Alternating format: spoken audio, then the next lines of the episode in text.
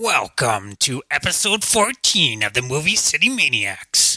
On tonight's episode, our annual Shocktober series begins with Volume 1, where we will be running down our top 10 horror movies to watch in October. Enjoy!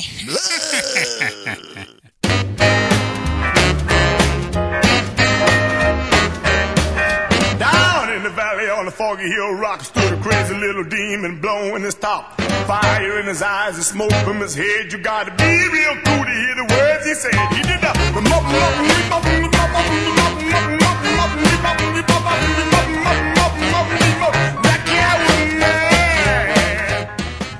Hello, boys and ghouls, and welcome to the first ever edition of Shocktoberfest from Movie City Maniacs. It's that magical time of year where the leaves are changing and the sky is kind of getting a bit more darker, and that slow decay of summer is creeping into our bones, making us a bit chilly. And as the wind brushes in, you smell the hint of pumpkin and pumpkin spice in the air. It's that magical time of year where everything's a bit more spooky, and we are going to celebrate by watching a shit ton of movies. Welcome to the Movie City Maniac Shocktoberfest. I'm Maddie. I'm Kyle. And uh, we are joined today by uh, two special guests, good friend of ours, who are no stranger to our previous podcast, the Horror and More podcast, but this is their first uh, introductory episode to uh, the movie City Maniacs. Uh, we to my left is uh, Jimmy. What's a good nickname for him? Motherfucking. Jimmy Motherfucking Diamond. Hey guys. He doesn't need a nickname. His name is Jimmy Yeah, Diamond. exactly. Like, why would you put a nickname in between? and to my right is my uh, good buddy and brother, Danny.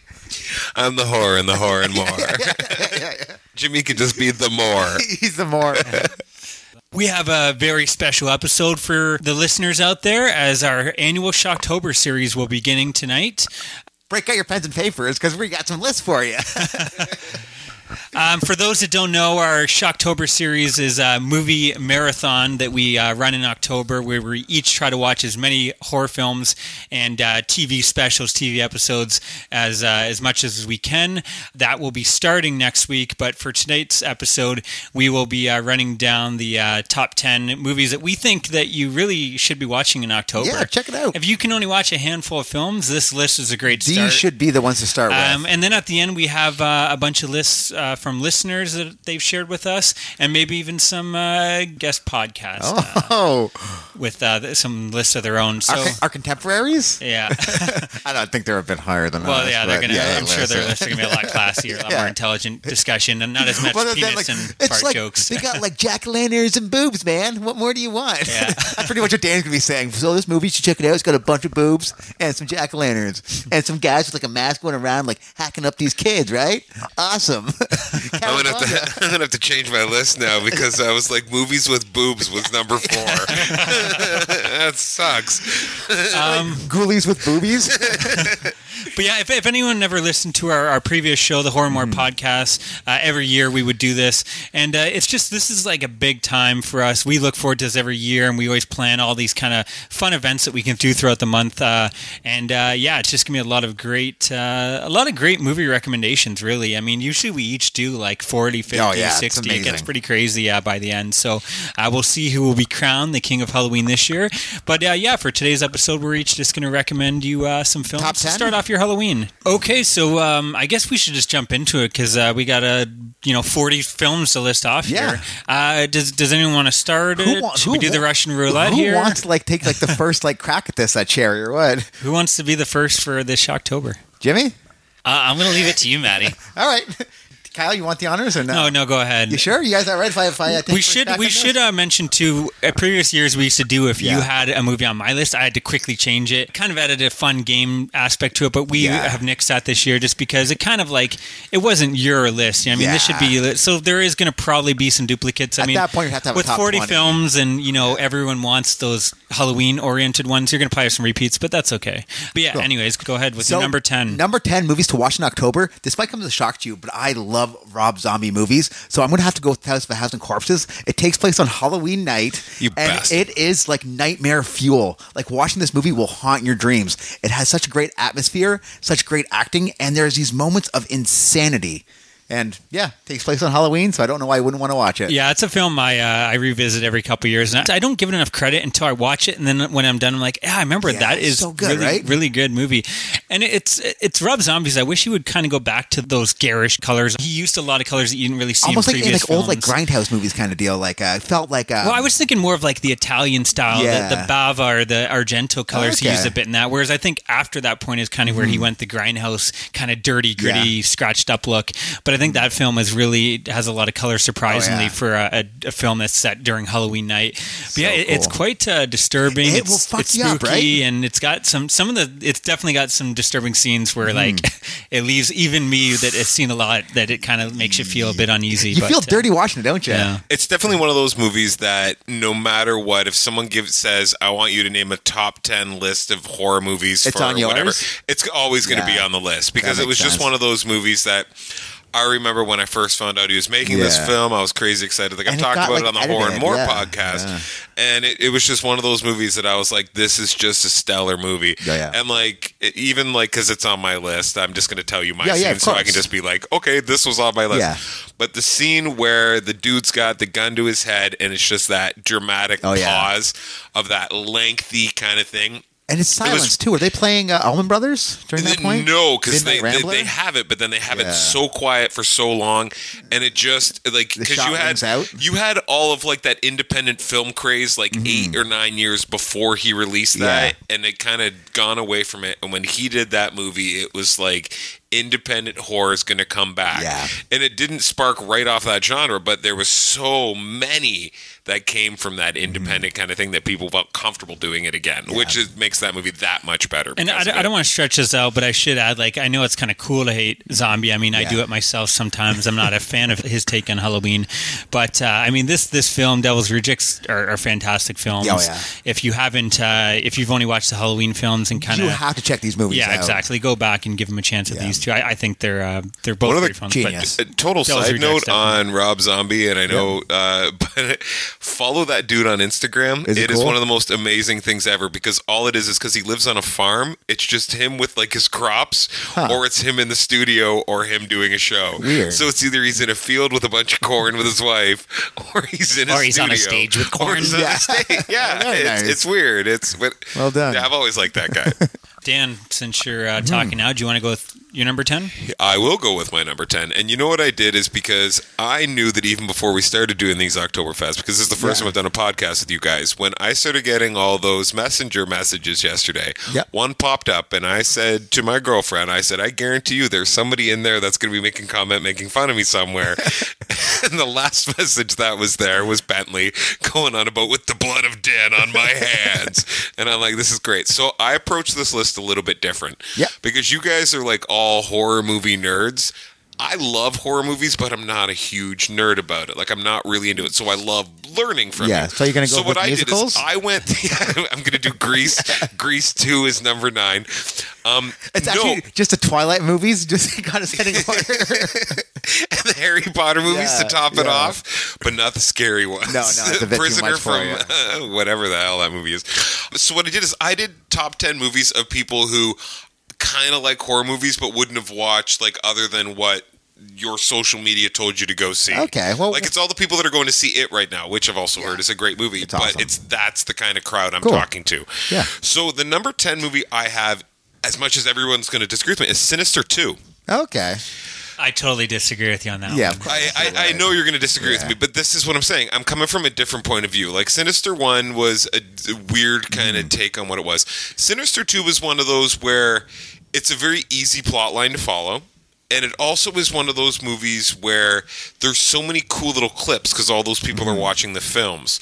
So you're getting so many different kind of aspects of a horror genre, where, genre when they're going through. And that's what I liked about it is those little mini kind of like eight millimeter films that Yeah. they're watching. That's what the best part of the you in. first movie, yeah. that's. But in the second movie, they have like nine of them. Isn't there a bit of gore in that movie too? Like they put like the rats in the bucket and they put the stones on the bucket. Was yeah, that in yeah, that one yeah. as well? See, I think that's why the first film worked so well Yeah. as those kind of like snuff type films. Yeah. that felt Yeah. real.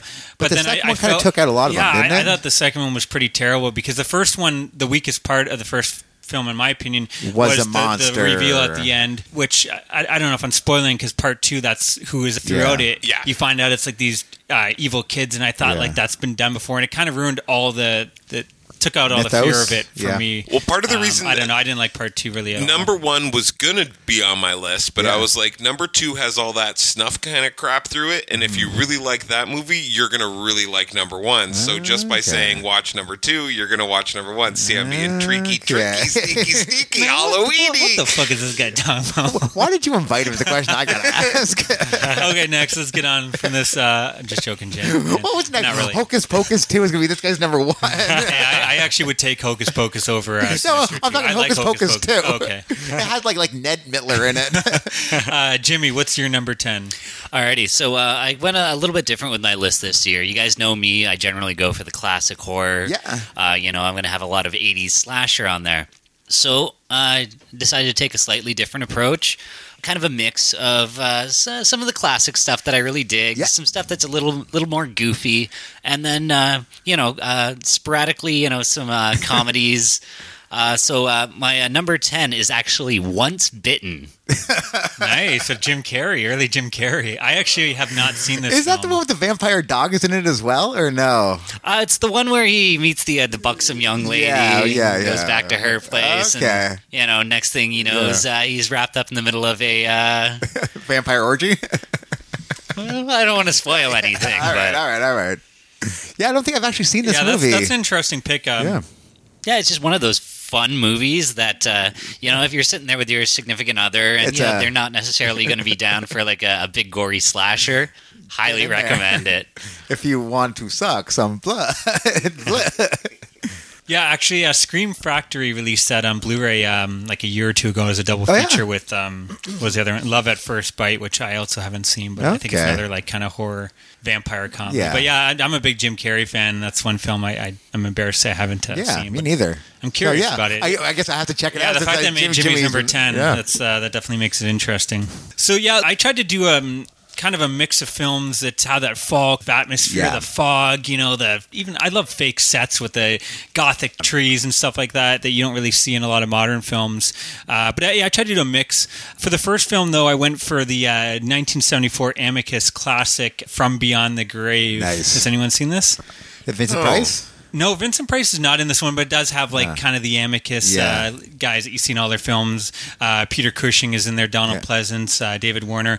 But it's really cool. The um, the wraparound is Peter Cushing runs this old antique store, and uh, I love a good wraparound. Yeah, right. Anytime someone comes in, like they'll try to rip them off or they steal, he'll leave the cashier open to see if someone steals. And what is any item that they take is cursed oh, it's needful things. and it's you get to see them get their comeuppance. Uh, like the first one has uh, David Warner. I think he I forget how he gets the mirror, but anyways, he rips off uh, Peter Cushing in some way and gets his mirror. And he has some friends over. They do this uh, séance, and um, during the séance, he gets visited by this weird guy in this like uh, alternate world or something and the next thing you know he wakes up and now the mirror is talking to him the guy that he just saw is talking to him in the mirror and he's asking him to feed him. So david warner has to keep on killing people and bring it to the mirror. Uh, there's another story uh, donald pleasence he uh, has this like kind of this annoying wife. He's miserable and uh, but he gets invited over for dinner uh, from one of his old war buddies. And he has a young daughter and he introduces to him and he thinks everything's great. But of course there's a twist there possibly involving uh, voodoo dolls. Oh shit. uh, the third story is really fun. It's um, more of a comedy i guess called the elemental. And it's all about this this guy sitting on the train and this kind of witch woman mentions that he has an elemental on his shoulder and you can't see it. It's Yeah. invisible. It doesn't so it's a great way to Yeah. do this uh, invisible creature that you never see throughout the movie but it works. amazing. but it's so well done throughout. He's getting like bites on his shoulder and all these like pains and stuff. And so and then they have to come and they have to like try to exercise the elemental off them and there's this huge scene where furniture is going everywhere.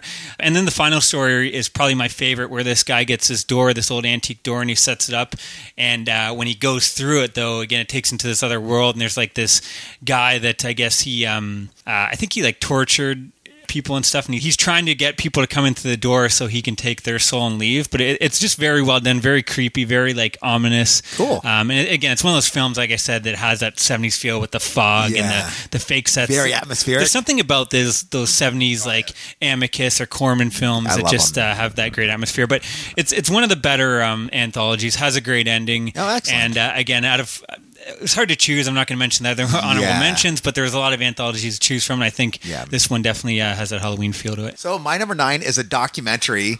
What I find great about this movie is it's an urban legend that actually turns out to be real. I'm talking about Cropsy. Have you guys heard of Cropsy? Yes. You want to hear something really weird before you get into it? Yeah, of course. I went to go YouTube it. Yeah. I could YouTube any other word, but you YouTube Cropsy, it'll be like not found error. Oh, really? And I was like, this is really weird. It's like Yeah. I'm like, that's just a fluke. It's kind of Yeah. creepy. That's Yeah. really weird. So I go and I Google something else. You Willowbrook know, like yeah, like you know, like Diane Sora's Yeah. butt or something. And no, and then I did Cropsy and Same wouldn't thing. come eh? up again.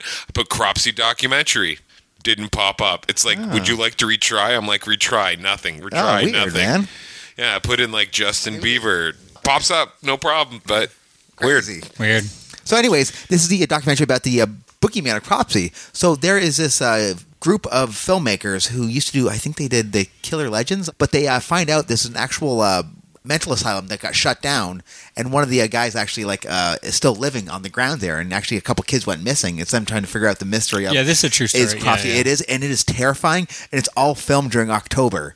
So what makes this actually a really interesting October watch is because it's actually like the terror is real. Like Hmm. you feel really bad watching it, and but it, it's it's a good documentary, man. You- Interesting, It's yeah. so cool. Uh, yeah, I still haven't seen. It. And I don't want to give about it, anything but- away, but it is good fucking ending. Yeah, I really enjoyed it, and they did it really well. It was uh, interesting as anything. Cool. So That's your number nine, Danny. Your number nine. My number nine is a movie called Mr. Jones.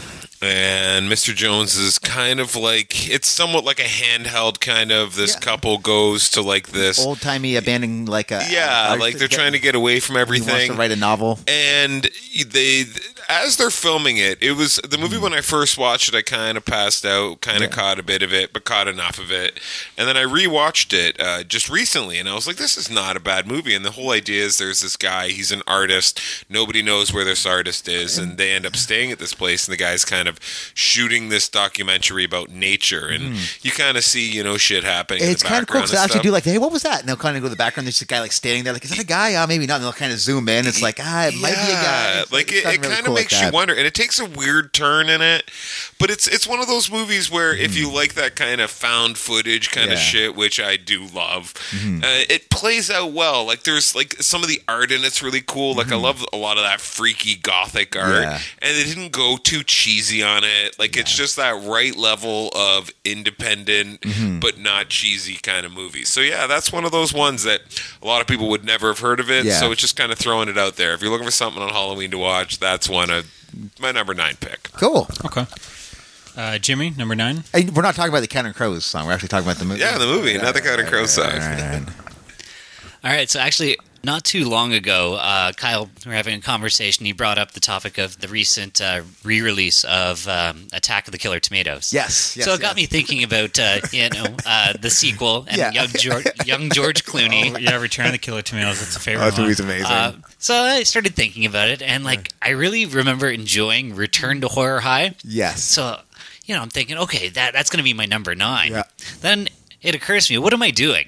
My number nine is the 1986 Troma Classic, Class of Nuke 'Em High. there it is, my man. I love it. It's got gratuitous gore, Yeah. gratuitous nudity, kind of like a dark sense of humor. Yep. It's got nerds. It's got jocks. It's got everything.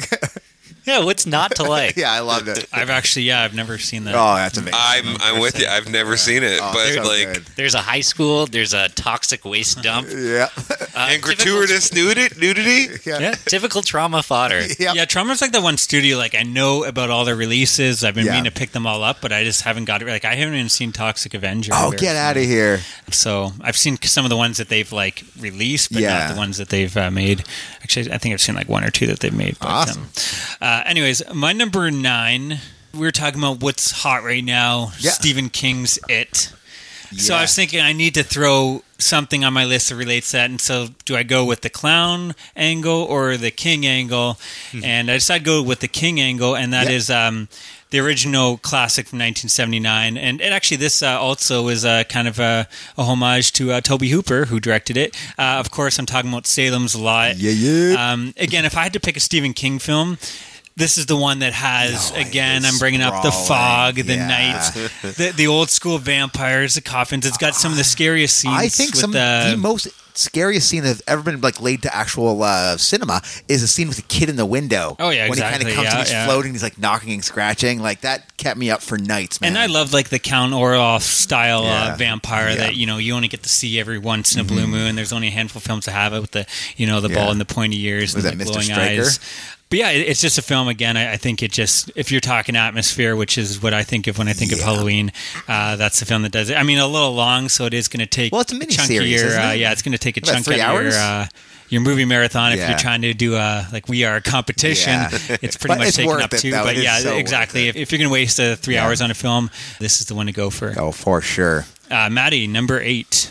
Number eight, I'm going to go with the. Uh, you're sitting the family down. You want to watch a movie. You want to feel nostalgic. Monster Squad, baby. You put it on. It is like uh, it's almost like the Goonies, but instead of finding treasure, they are uh, fighting our favorite monsters from Universal monster movies, and all the monsters look amazing. Oh, it's some of the best. Uh, Can you say of the word characters. nards without thinking about that movie? I movie? cannot actually.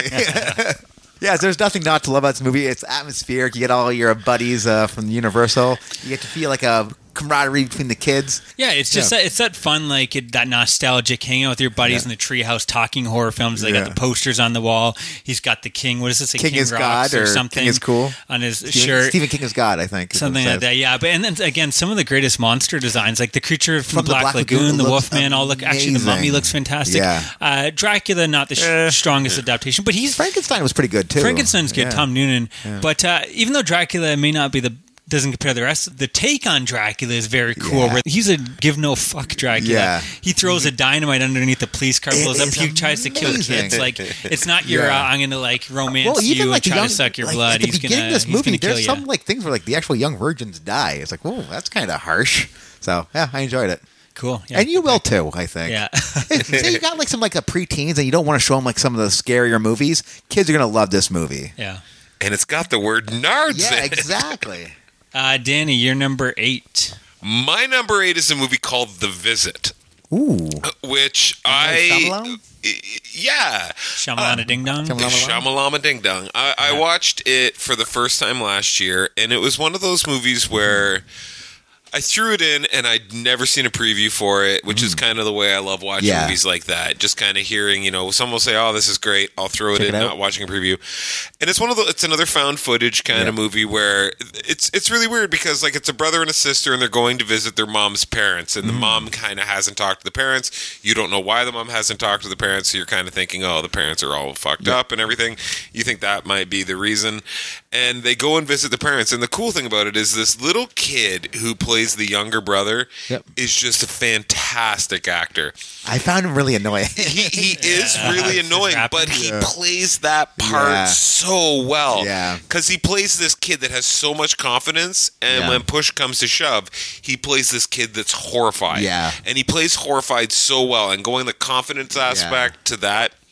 I I can't give any more of the movie away Yeah. other than that, but it was one of those movies where, as I was watching it, I was like, "Oh, this is gonna play." Oh, wait. yeah, Oh, okay. So there was a twist. There was a twist. I know it's hard to believe for a movie like this, but but not a uh, predictable yeah. twist. But uh, I would- think the most shocking part of the movie isn't even the twist. It's uh, again, I'm not going to spoil Yeah. the scene, but there's one scene you're just like, oh, whoa. yeah, that kind of yeah, yeah, yeah, yeah. I wasn't a fan of the movie. Like I, Yeah. I liked that. I didn't like it as much as everyone else, but um, it, it wasn't. It's not bad. Yeah. And that's kind of what got Shyamalan a Ding Dong Yeah. back in uh, back in the A game, and you Yeah. know, and then he came back with Split. So he, he's definitely riding that high, which is nice to yeah. see him. Uh, it's good to see him back. yeah. He makes some great films. As I said, this isn't my top Halloween. These are like No, the yeah, films greatest that you horror wanna movies watch. for me. These, These are are, films you wanna watch, I know. Hey, if you're kind of not Yeah, I get cool like me and know all these old fashioned movies No, like it- Jimmy, no, we're- or- It's cool though because we're getting yeah we're getting Yeah. different takes. You know, I mean, we'll get All the classics around. here. You're kind of de- delivering the uh, the modern films to check out. Mm-hmm. So it's it, you want that nice balance, that nice mix. We don't want just a bunch. and of I know my place, films. and I will play my place. Uh, Jimmy, you're number eight. Alrighty, so apparently we're we're deep into the uh, the cheesy filling of my uh, of my list. Wait, wait, wait, wait, wait. There was something other than cheese in this list? Or- Oh, just wait for it. okay. Uh, so my number eight is actually uh, Return of the Living Dead. Oh, okay, that Nice. movie actually is amazing. So uh, yeah, you'll Yeah. likely remember this one. It takes place. Uh, it starts off in a um, like man- a funeral home, Yeah. uh, and uh, you know through uh, It's based on a true chain of story. events. oh, that, well, that's what I heard. Yeah. Uh, chain of events. You know, uh, you have uh, creatures rising from the depths of the earth. and some of the greatest looking zombies, actually. Tar Man looks Yeah. great. Yeah. oh yeah, and uh, you know, '80s punkers. Yeah, yeah, yeah. Hey, That girl dancing naked in a graveyard. Linnea Quigley. Yeah. Yeah. Yeah, uh, uh. Can't go wrong with her Definitely, ever. definitely a highlight. yeah, yeah, yeah. Some of the best soundtrack, actually, too. Really, like gets me in the mood for Halloween. Like I like Really part of that song. Yeah. Well, I I think everyone will agree wanna it's one of the best zombie films, and it's like just if you want a fun, entertaining, like if you if you're gonna Yeah. have friends over and you, you don't want to put on something that's kind of like slow and you know you want Oh, something that's going to keep them out, get some pizza and beer. That's a This great is. It's the way to essentially a zombie romp. Yeah, That's exactly what it is. You're right, man. It's a lot of fun. Uh, my number eight is a film I've been uh, pumping out uh, for a while now. Is it praises? Yeah, high praise every year since I found out about a couple years ago. Is I've Tom been- Cruise in it? I wish. Uh, that's would have probably made it my number one. But um, yeah, it's become a new annual tradition for me. And uh, you were talking about a, uh, a movie for kids. I wanted to have a movie. Um, again, having two bo- young boys, a movie that I can watch. So I think this is the perfect one. Of course, I'm talking about the Halloween Tree from 1993. Oh, awesome. Yeah. If anyone hasn't seen, this is a very underrated animated It film that no so one good. talks about, and I only found out about a couple years ago.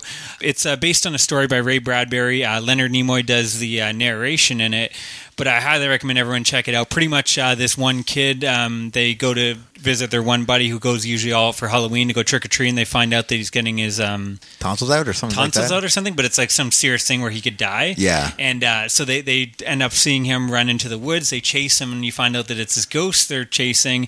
And they meet um, they meet this kind of like count guy, and uh, this Teach us about the history of Halloween. well, exactly. He makes a deal with them that you can save your friend's life, but if you learn about the traditions, because he kind of mocks, like, why do you wear that Yeah. witch outfit? Why do you wear the mummy? And they can't answer.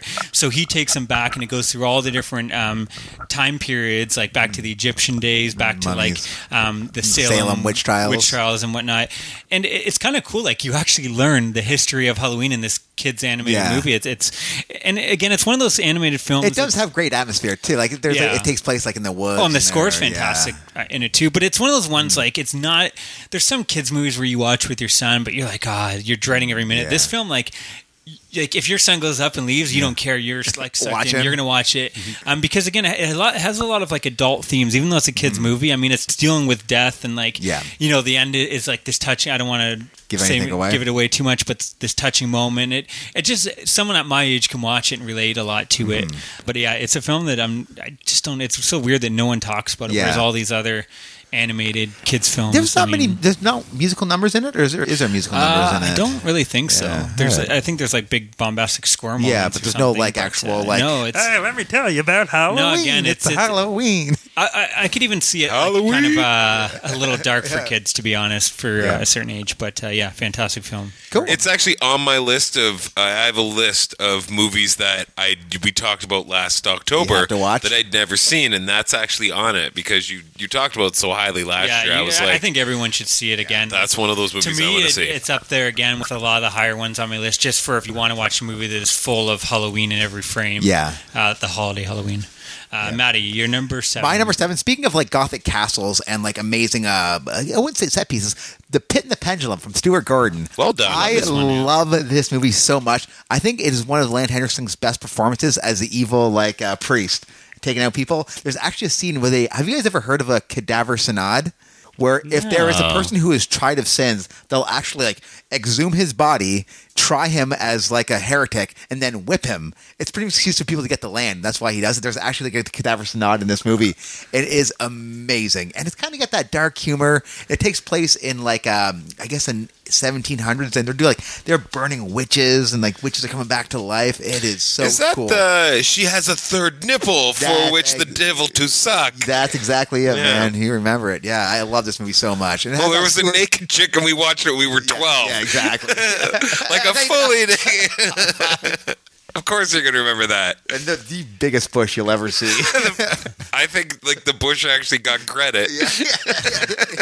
Yeah, that's another one I, I need to see. You've been talking about that for a while. I've, I've seen the original. I love the original. You'll love with, it. uh, I'll bring it. Vincent I got the Blu-ray. I'll bring it down uh, next time. yeah. Uh, I see you. Cool. Uh, Danny, you're number seven.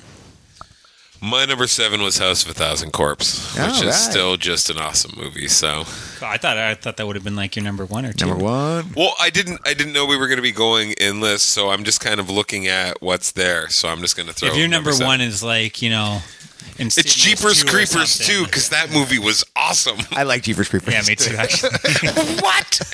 Fuck you guys! You guys are so confusing. It's no insidious. it's no insidious three, but you know, whatever. whatever. Jimmy, Jimmy, you're number seven or yeah, number seven, right? Yeah. Number seven. Okay, I'm actually going to call an audible on this one. Okay. Um, so uh, for number seven, I'm actually going to go with Christine. Oh, fucking a man. Yeah, that movie is amazing. Yeah. You know the story of uh, we can all relate to a uh, a much uh, a much loved vehicle. yeah. Um, Your car's in the shop. Did you put your car in the shop today? Is that why it's bringing out these memories? uh, it's quite possible. Jimmy gets a new car. He starts like he starts slicking his hair back, and maybe he's turned even geekier. I don't, I don't know. Like I said, it might depend on the car at yeah, that point. exactly. Yeah, the score on that is amazing. It's some of the uh, best uh, footage of that car reconstructing. It's so good. And it, it's kind of good timing because I don't know if you guys saw, but John Carpenter Hmm. Just did the, uh, he's coming out with uh, yeah remix. It's like all Yeah. his. It's like a best of album, but he Yeah. redid all the tunes, and he just released a music video of the Christine song, and he actually Yeah. shot, he directed the music video uh, for it, so it's like a new Yeah, Christine car, it's cool. running, chasing people down, and of course it's a Stephen King movie, which is a Yeah, another good topical. I, le- I love it. So I I was speaking of uh, the From Beyond the Grave being an anthology, and I didn't realize I actually have a couple anthologies Yeah, on my got a few? list. Uh, this is, uh, in my opinion, one of the best anthologies uh, from 1963, the uh, Mario Bava classic Black Sabbath. Oh, dude, that is so fucking Um, dope, if- man.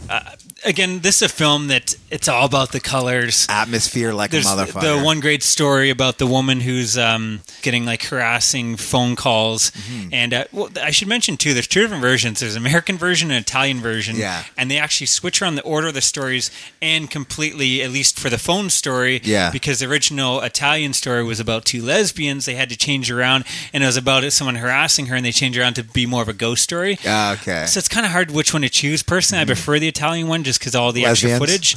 but the original American one does have kind of that ghost feel for this story, Yeah. and of course you get the Bor- Boris Karloff, his actual voice, which is better So than uh, someone dubbing. But that's probably the weakest story of the three. The Yeah. other two are the real highlights. One of them has uh, is it Wendigo? has the, the dead woman that gives Zelda from Pet Sematary a run for her money Oh, for yeah. scariest uh, creature. Yeah, I agree. Where this woman, uh, yeah, she steals a ring from the dead body, the maid, and then she starts. She goes home and is getting haunted. And very again, Mario Bava, lots of like lights going Lots on and of off. It's very cool. lights. But my favorite story, yeah, is about the uh, Wurdalak. Anyways, it's Boris Karloff. This story is amazing. Really cool mythology. It's like another take, pretty much on a vampire. Yeah. But he goes out and he says, if I don't come back by this time, At then I'm not I'm not myself. Don't let me in. And he comes back, yeah, like just after midnight, and he Yeah. looks like yeah, he's been taken over by death. Things are off, and uh, but he. This is their grandpa or whatever, Yeah. so they let him in and they take care of him at this home. But um, yeah, I don't want to spoil too much, but go, it's uh, fantastic. Again, one of the best anthologies, and Yeah. again, I just feel it has that. The Wurdalak especially has that really cool um, Atmosphere. atmosphere. And does the for Italian one Halloween. have the one where it ends with him like telling the joke and it shows like it draws the curtain back a little bit? Yeah, I think behind? that's the Italian one. The Yeah. American one doesn't. So they, they both have their pluses and minuses, Yeah. and it's unfortunate. It'd be nice to have like a you know nice mix. Like Yeah. maybe take the American one, but then fill it in with some of the Italian scenes and Yeah. just keep the subtitles for that part. I don't know, but uh, yeah, fantastic uh, film. Uh, Maddie, you're number six. My number six is uh, a great atmosphere movie. I'm surprised we're going to probably talk about this for you, but it's like John Carpenter's The Fog. Such a great atmosphere, such a great story. Such a great movie poster. Oh, dude, there is such a the feeling of dread throughout this whole movie is amazing. And there is this uh, great story that actually happened of these uh, guys. Like I guess these guys were coming in to the shore, so they lit a bunch of fires so they would crash, and then the uh, townsmen just stole all their jewelry. Like that's an actual historical story. So John Carpenter heard, he's like, "Well, that is Yeah. a movie right yeah, there." Yeah, did you mention they're lepers? Were they lepers? Yeah, that, that's why they don't want these people in their Oh, town I- I- they're coming into. Was the actual story they were and the leper- I didn't is, know the well, actual- we'll- yeah, we'll give you lots of money Ah. if you let us share town, but the, the townspeople don't want to live with lepers because again, back then thought- you were all Oh, freaked yeah, out. They, I guess so. I'd still be so freaked out by leopards today, actually. and that introduction where the guy's telling the story, like, ah, it's two minutes to midnight. Time for one more story. I think is one of the coolest introductions ever to a movie. So. Um, I, I won't say anything. yeah, yeah, yeah, yeah, yeah. I was going to say like my list you'll be on. talking about this later. So uh, number number six there, Danny. My number six is actually the Texas Chainsaw Massacre. Oh, the original. The original. Attaboy. Yeah, like uh, it- the remakes, uh, they were what they were. I totally That's- thought with the way you're listening, Yeah, you're going to say like the Text Chainsaw Chainsaw 3D Massacre, or something. The beginning. No, no, not at all. the next generation. Yeah, the next generation. Uh, no, the Texas Chainsaw Massacre, the original, because it's just one of those. If Tobe, you, another Tobe Hooper. Yeah, um, classic. It's it's such a good movie. Yeah, like just even the way that it's shot, like everything about it, just takes you there. It is that sound. jarring. The, one of the things that they brought, I think, one of the only scary thing that they brought into the remaking of it was that. Flashbulbs. Yeah, the camera like that. I, I don't care. I, I think I could still be 90 years old and have that sound scare the shit out Yeah, I agree. So yeah, that's that's my number seven. Yeah. Kinda or stuck six. with Six ya. we're at. That, that's a film that like I don't love it as much as everyone else, but it's definitely like it's a disturbing film. Like once it, it, it gets going, it doesn't really let up, and it's just It's like intense. Yeah, it's just screaming and and chasing and not and chainsawing And, like you, you for again, like that forty it minutes is straight. And it jarring. it's doesn't- like yeah. a nightmare that's on film too. It's almost like a House of a Thousand Corpses that this cuts. You're actually in it with that girl for the entire Mm-hmm. being. Like when that guy's that focus on her eye, kind of goes Yeah. deeper and deeper and rise. Ah, so I think that's why I yeah, I don't like it disturbing. It's tough to watch. It. Yeah. It's a tough I watch. think one of the biggest reasons that my, that movie freaks me and Maddie out the most is that like me and Maddie know out of the Texas Chainsaw mm-hmm. Massacre like series, we know Leatherface the Yeah. most. Like Yeah. that was the movie we watched so much, and I haven't been able to find a copy of Yeah, it in num- it's hard to ages. find Like you can't find it anywhere. I got it, boys. Yeah. Do you really? Yeah. Oh, Yeah. bastard! But it's a comedic kind of look at the Texas Chainsaw Massacre original. So me and Maddie grew up watching this, where they had like custom chainsaws, and you know he's like yippee ki motherfucker, like he's doing all that. Yeah. And then we watched that, and then we watched the original. And me and Maddie were like, holy shit! oh my goodness! oh, it was almost like, like a, uh documentary rather Yeah. than a movie. Which is Yeah, actually, the first time I saw the original, we rented a couple movies on VHS. Uh, one of them being the the masterpiece Jim Kata, which is for we'll say for another show. Nice. But um, yeah, I remember putting on and almost thinking again it was like a real snuff film because again this is a VHS. It was dark, you couldn't see shit. Yeah. All you would heard was screamings and, And the camera moving chainsaw. around, and yeah, here you'd see glimpses. And those stuff. newspaper articles in the was- beginning of yeah. that Yeah, movie really make you you out. think it's it, real. It was, it was frightening, and yeah, I, I don't think I made it past you know. 20 And even minutes that, or like the opening credits was like on July Fourth, Sally Hardesty, Infant Blood Franklin, Philip Fall. and it's definitely one of those films everyone thinks it's really bloody and, and gory, but there's really I'm very impressed. there's no, not much blood really in it. No, well, yeah, actually, there really isn't. No, There, a lot of it's off the, the meat Yeah. hook scene is kind of Yeah. just like that was where I was like, But But again, you don't crap. actually see. You just see Yeah. them put up, and then it cuts away. But everyone in their head thinks That's all I it. needed to Yeah. see when me and Maddie were seven. Yeah, yeah. Well, I mean, though, it shows you how effective uh, a filmmaker Tobe Hooper Yeah. was. Oh, yeah. It's too bad he, in my opinion, he never really hit that. Same. He started out with that film and just kind of like you could. I guess when you start out with a film like that, where do you go but down? You know, what I I mean? guess Yeah. well, was invasion of uh, Mar- not Mars attacks, invasion of Martians. Invaders from Mars. Invaders from Mars. There it is. Uh, cool. Okay, All so right. Jimmy, your number. What are we on? Six. Alrighty. Um, so as you guys uh, all know, and uh, anyone who's uh, listened to uh, episodes of the previous podcast, I am a huge, uh, we'll, we'll say, fan of Wes Craven. Yeah. uh, so my list wouldn't be complete without a, a Wes Craven entry. Um, you know, I figure it would have been too easy to go with you know Nightmare? my standard something from the Nightmare on- on Elm Street series. So uh, you know, just in keeping with like the fun fall Halloween vibe, Yep. I'm actually going to go with Scream. Nice, nice, nice, nice. Yeah, I really dig that movie. Kind of like a cool, fun Halloween type vibe all, to it. all your movies are like beer movies, like movies you'd like watch with like beers, like high fiving and shit, which is kind of That- amazing. that's that's Yeah. pretty much it. That, that's what I. Yeah, that- Matty That's what I Yeah. have you met Jimmy Diamond? Jimmy Diamond, Matty Basenko. we should get beers and watch movies sometime. What do you think? Well, I guess it's a first time for everything, Yeah, I guess so. Yeah, you can't really go wrong with the first Scream. Yeah, you really can't. I, I don't think the sequels. Or really sequels- anything with uh, Neve Campbell for that matter. I thought the sequels kind of got Scooby Doo esque. Yeah, well, they- here's the thing: you got, you like- watch you was like watch Scream cousins, two. It's like you're watching Scary Movie two. Yeah, but the Like- first one is definitely definitely still holds up. I mean, that opening alone is Yeah, uh, with Drew pretty- Barrymore, yes. pretty fucking disturbing. I think I've watched it twice, and I remember both times watching it, I was horrified, and then Scary Movie just blasted that scary mask.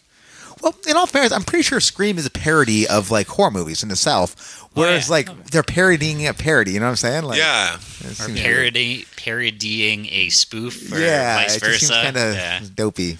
Anyways, what's what's your uh, number six there, uh, Rowdy? Uh, I'm keeping with the uh, the colors. Uh, I guess not everyone thinks of colors when they think of Halloween, Yeah. but to me, I mean, it, it plays a big part of it when you go to Halloween parties, the costumes and everything. But uh, and again, another actually Italian director, the 1977 Suspiria. Oh, fucking Oh, A. yeah. If you're going to watch it, now's Yeah. the time. And we got the Blu-ray coming out in November Yeah. after what three and a half years Yeah, it's wait. about time, since man. it's been announced. Uh, the coolest thing is though, if Traveling you have a, Roadshow? if you have a screen, yeah, a screening around you, they're actually playing it in various theaters uh, across North America at least, because w- with this new 4K transfer that they use for the Blu-ray. So if you're going to watch it, now's the time. The big Go screen it out. had that Goblin score blaring. But if anyone doesn't know, I mean, it's just this really cool.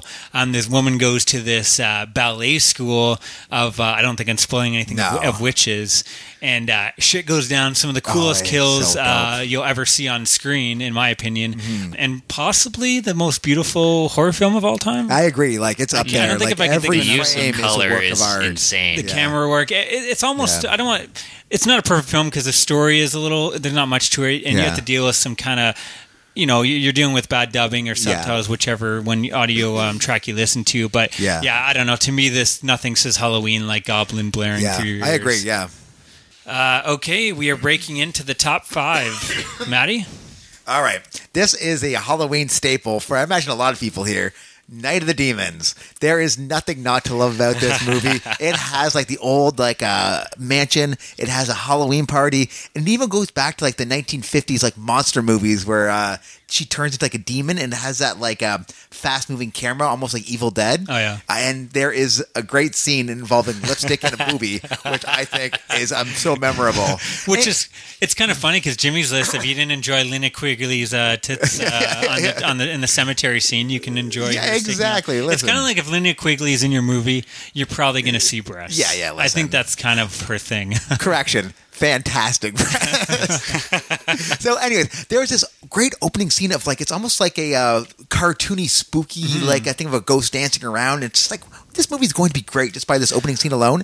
Well, And it's almost like an anthology wrap Yeah. around, like a comic, something you'd seen in a Halloween yeah, creep show, something. yeah, yeah, creep show stuff. And there is an ending to this movie, like an outro that is.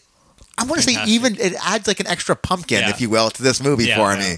A nice little like a like a nice candle and a jack o' lantern for me. nice, yeah. Yeah. I'd, actually, I picked up the Scream Yeah. Factor Blue and haven't watched it. Yeah. yet, so I'm, I'm gonna have to throw that in again this year.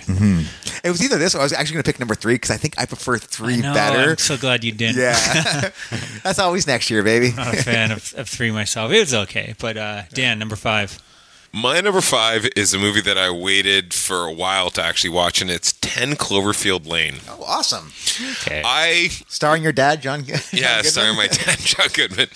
Uh, well, I was going to segue when you were talking about boobs. I was like, speaking of boobs, we have John Goodman in Speaking of Cloverfield boobs, Lane. Dan has something to say. I love you guys so much. Uh, no, it was one of those movies where it was. I'm so glad I didn't read anything about it before watching Yeah. it. Like I knew JJ did it, and and John Goodman was in it. Mm-hmm. That's all I knew, and I knew it was like in like a bunker. Yeah. that's all I knew. Yeah. and it is a movie unbelievably worth watching. Yeah, it's so dope. So many twists. It does in that movie one of the things that I hate about horror movies, but I don't want to tell you what that is. But it does something that in any other horror movie I'd be like, man, I hate this movie because of Yeah. this. But when this movie does it, I'm like, I get it. It pulls it I off. like it. This is great. What a good movie. At 10 Cloverfield Lane, I Yeah. was really impressed. There with. is almost like a great sense of like claustrophobia in this movie too. Yeah. I think it worked really well. Well, it's a film that it, it relies to on. It does a great job of building tension. Like you constantly know Yeah. something's going to happen, and then you think, "Oh no, it's okay," and then it kind of levels out, and you're like, "Oh no, it's it was we're safe here," and then boom, it just Yeah. rockets back up. Yeah. It goes from like low to high Yeah. uh, very quickly, and it's a lot of shocks coming from that. But yeah, I, uh, John Goodman, I, I love me. Some It John was one of those and- movies where, like, because I no like a lot of those, like, I, I watch a lo- lot of those trendy movies that you guys kind of shy away from. Mm-hmm. That you're not like these are great, and I, I love watching those movies. And one of the cool things that's happened over the last three years, I find, Yep. is before the last three years, people have just relied on the like the effects they can do, like Yeah. the and have shit pop out of you every left, right, and center.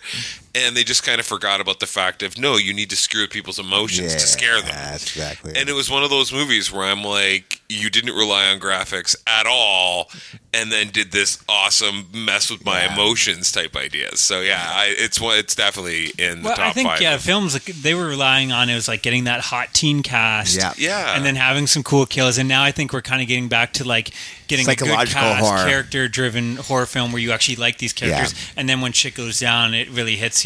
But yeah, you didn't even mention uh, one of my favorite parts about it, Mary Elizabeth Winstead, who is, if, if you watch genre films, you've seen her like The Thing remake, prequel, uh, Final Destination three, um, Death Proof.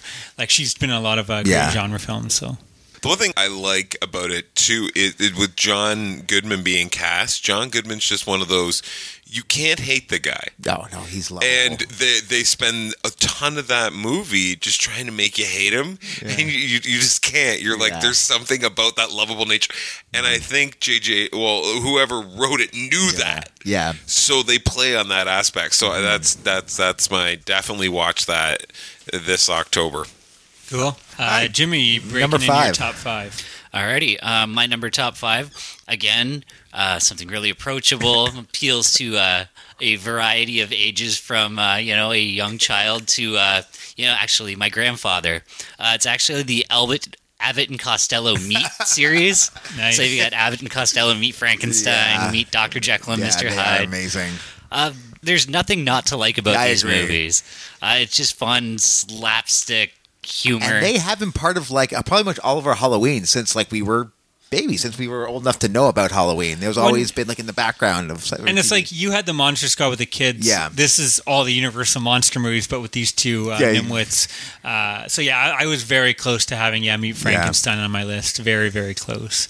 Um, it didn't make it, but yeah, I mean again, yeah, good pull. Like, I- I- when, when we made this list, it's like I can easily put together hundred Yeah. movies. Like it was like I filled literally. I, I wrote down fifty films. The hardest part Yeah. for me was getting it down, Down to to 10? I could have sat here naming honorable mentions all night. Um, Yeah. just because yeah, there, But we're not going so many great flicks. No, no. My number five is, uh, I guess, kind of uh, in the same vein. Um, I had lots of films with color, so I'm going to go and drain it all out to a black and white classic from oh, 1960, amazing. uh, The 13 Ghosts. This is a film that um, Is it uh, William Castle? William Castle, yeah. I like to always start off Halloween. Yeah. My first movie, I've, I've started this new tradition where I start off with an old black and white classic. Okay. Um, and this film has probably filled that spot a couple times. I don't know what it is, but the last couple years, I've just been loving this movie. Mm-hmm. It's just one of those like safe, harmless, fun films. It's not you're not getting blood. It's not tense. It's just you just sit there, relax, and watch this movie. And yeah, it's just an entertaining. It does have atmosphere like a motherfucker. Yeah, like say, if anyone doesn't know, it's pretty much is- yeah. This guy is losing his house and he can't afford to pay the bills, and then all of a sudden he inherits, and it's done like goofy, like the Yeah. wind blows the curtains up, Yeah. and all of a sudden they get a knock on the door, and oh, you just inherited this house from your uncle, this. Dr. Zor or something, I forget his name exactly, but they inherit this house. You find out that he was uh, doing tests on ghosts, Mm-hmm. and uh, they also got with this house this pair of glasses. And what's really cool is the DVD actually comes with the glasses. Oh, you actually get to see them? So you can watch the movie. In, you can just watch it regular. where you see the Spectrovision? ghost or Spectrovision, I believe. Yeah. And so the ghosts aren't there, but if you put on the glasses, there on the screen. So if you're too afraid, you can take them cool, off. man. It actually works surprisingly good. Oh, that's awesome. But uh, the other reason this film is so cool is you're getting a variety. Like it's 12 ghosts because because it's all about they're going to take Yeah. over the 13th, so you know who's going to die. But it, like everything, it's everything from like a lion tamer who's missing his head to this crazy cook to like these dead kids. It's all done in like a really fun romp way. Almost like uh, uh, the Warriors with the gangs they got to go fight, like with different ghosts. yeah, and the other thing I love about it though, which I- don't know why it just feels like Halloween to me. I guess Halloween you get treats, but and they're it's all about them. Apparently, there's um, it's not a big gothic mansion. It's just a big big. House. house. But apparently he was rich and had all his money, and they don't know what happened to it. So somewhere hidden in this house is possibly um, a load of cash. That's all about them trying to maybe will they discover that as well Yeah. and dealing with these ghosts. And also one last thing, it has the uh, witch from the original Wizard of Oz Oh, plays the maid in it. So uh, I mean, she adds that Halloween Yeah. right away. She's got that face that just She is a terrifying Yeah. looking woman. I know she could you know Yeah. be the nicest woman, and but there's something about her. Well, maybe because it's so ingrained in our face that Oh, she is a wicked witch of the West. Like, But been so yeah, if you're, if you're gonna watch a black one. and white movie, I don't think you can go wrong with Yeah. this. Again, not as like scary or terrifying as some of the other ones, but if you just want a fun Sunday afternoon movie, uh, this this I Oh, recommend. amazing. The Spectrovision seems like worth the uh, price of admission right there. right there. I do love the old William Castle, uh, The old King gimmick Lear, movies. Yeah. I know. I wish like because they've been bringing back like you can go to the theaters and see like some of these old '80s 3ds. I wish they would go to the trouble, and I think they've done it once and once or twice in the you know in a while, but in the states Yeah. somewhere. But where they hook up a Tingler and they hook up the chairs where it actually shocks Oh, you. that's and stuff. Like, amazing. how cool would that be when it's you see it on the Yeah. screen and they say, "Oh no, it's been really it's been released in the theater," it- and all of a like sudden your, your uh, chair Don't be shocked. afraid to scream out. Yeah, oh, so good.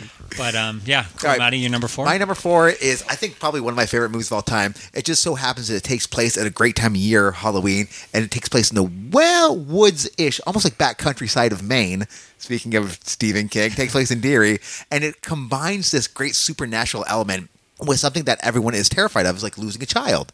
And of course, I'm talking about Pet Sematary. Okay. This movie has everything you would want in a movie. Fantastic atmosphere, like a zombie cats coming back to life, zombie wives coming back to life, a child who comes back to life. I don't want to give anything away, but Herman it, Munster. it has uh, Fred Gwynne, and he does this great like backroads. Oh, that rod, that, that'll kill everybody down. Just see, you're gonna kid away from that rod.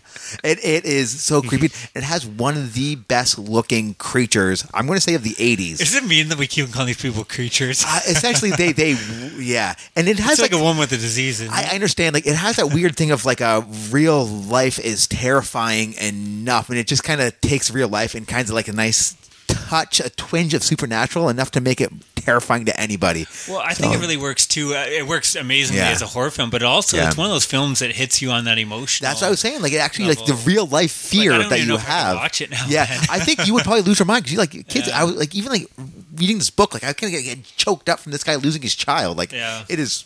I've definitely noticed like a lot of that stuff I used to like cheer on because Yeah. you never see kids die like in the blob and stuff, and you're like, yeah, little bastard got it. And now I find, uh, you know, It kids really- in horror really films, it's kind of yeah. It, it It's one of the things that like never happens, but this movie does it and it does it well. yeah, it's a, it's a great. Uh, Yeah. And again, King Danny, you're number four. My number four is actually kind of a combo thing, and it was because I randomly bought this Dan all together. Danny's combos. it's a pretzel and pizza. it tastes great in October. it's a drumstick rolled up in a slice of pizza. you guys are just bastards. I don't even know why I come. I No, this is seriously just don't. us here to rip on Danny's movies. We only invited you so we could rip on your movie choice. I know. Uh, no, what I did is I was at Walmart and I, they had Annabelle, Conjuring One, Conjuring Two. Didn't own any of them. Haven't seen any of them. So what I did is I actually went home and I watched all three of them like on a Sunday afternoon. Yep. And I know it's supposed to be kind of throw one in this spot. There's nothing great I can say about any one of these movies. Like I thought- they got I good them points. all, No, there, there, there's Yeah. Mm-hmm. nothing bad I could say. There's nothing good I could see. I've only seen through them maybe once Yeah. at a time. Like I've read extensively on like the Warrens and stuff Yeah. like that. You know, like if you if you're interested in this kind of genre, they are. If you don't mind me asking, is Conjuring 2 the one where they go to England? Yes. And there is like It's one good. It's- really The- cool scene. Like it makes makes no place why this happened in this movie, but he's playing that Elvis song on his guitar. Well, they need to have that heart in the movie. yeah, Like, Yeah. It, it makes no sense, but it actually it worked really well. Which I It thought did. is- it added like an extra like a layer to this movie that I thought was kind of dope.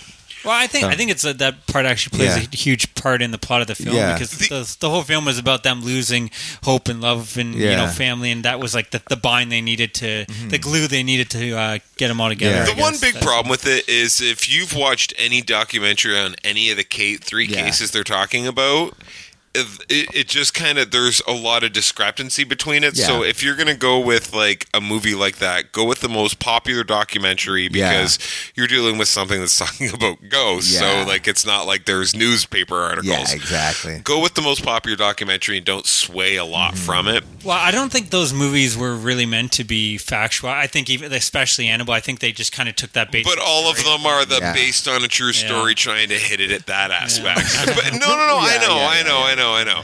But that's the way that it's hitting it. So it was just kind of like Yeah. when I, so I just kind of watched because if you watch all three of them, they blend into each other Yeah, really I well. imagine they would. So it's just kind of if you have a Saturday afternoon and you're like, hey, I can kill six hours? Yeah, it's just kind of a good way to kill six hours on Cool. the beautiful October or Sunday Yeah. afternoon. Awesome. uh, Jimmy, you're number four. Number four.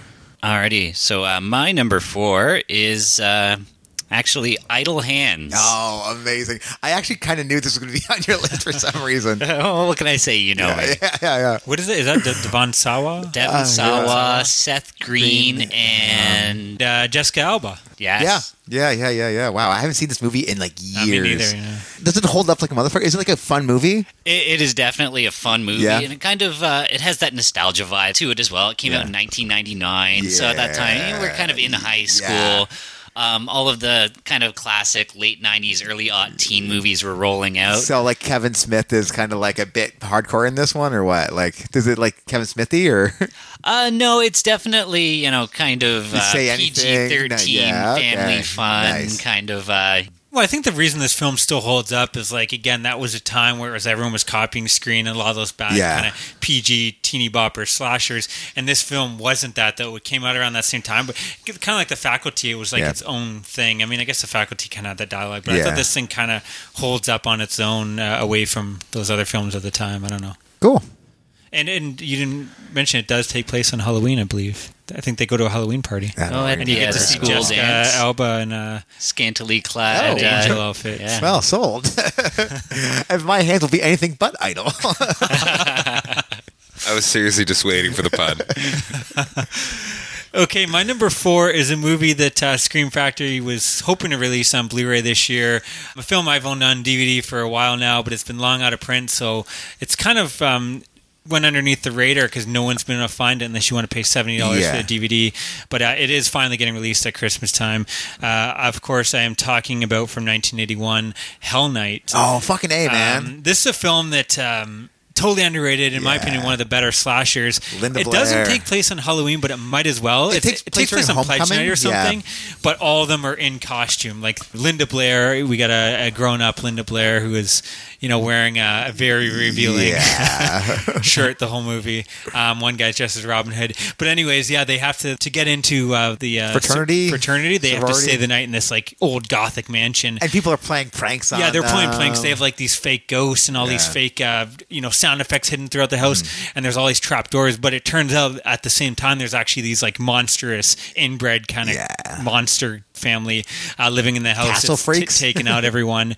um, fantastic film, great atmosphere. Uh, again, it, not Halloween, but it might as well be. Yeah. and Linda Blair's double D's. Yeah. Uh, no, great, great film, and uh, yeah, I'm excited to uh, pick it up on Blue. My number three is a movie that I absolutely adore. It came out when I was probably in high school, and there is such a great mythos about the whole movie, and it is Blair Witch from I guess 1996. I want to say.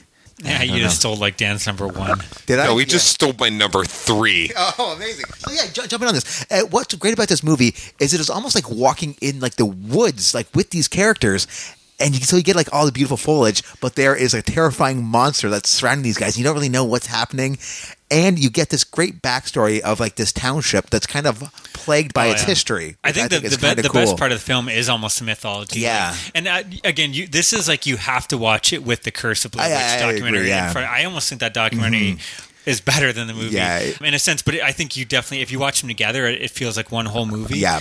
And because the mythology is so cool that the fact that that's not real, but it they've like They- that's a film. Even now, you want to like go up and like like is, was anything? It is a so pre-internet film Yeah. where there's three factors that So make well that movie amazing for me. Mm-hmm. One, it's the pre-internet film where you watch the Discovery Channel thing about Yeah. this these tapes that were The found. sci-fi thing. because they kind of made them think that this was real. There was Yeah. no precursor to this is boast a movie. Yeah.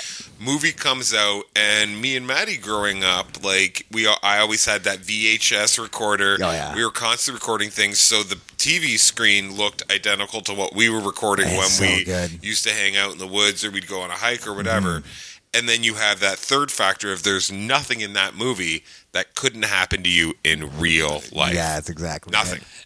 I also think it works too, as much as it works that you Yeah. know they're camping and they're hearing all these sounds, which is terrifying, and they come out and there's like you know the symbols built in the tree branches. But it also works just on this fear, kind of like the where what the descent does to you in caves. Yeah. This does to you of just being lost. Like there's nothing scarier Yeah. than being lost in the middle of nowhere. Again, they Completely don't isolated. Yeah, Yeah. exactly. Like that's scary, and that's like days are going by, and like they're probably running out of food. They're starting to like bicker and and go at each other. energy, Um, lose, it's just uh, yeah, I don't know that that- it's terrifying because that alone, even without the witch, just that like Yeah. that can happen to any of us, even in this time. You know, if you're at a place where there's no cell phone reception, You're like, done. It, it could be pretty. I mean, it still happens. This day. And- People go out camping and don't come back. it, the movie looks beautifully shot, right? Like I love being in the woods, and this kind of has that you're in the woods constantly, which I think is kind of cool. Didn't you get lost on a hike last I week? did, I did actually. it was fun.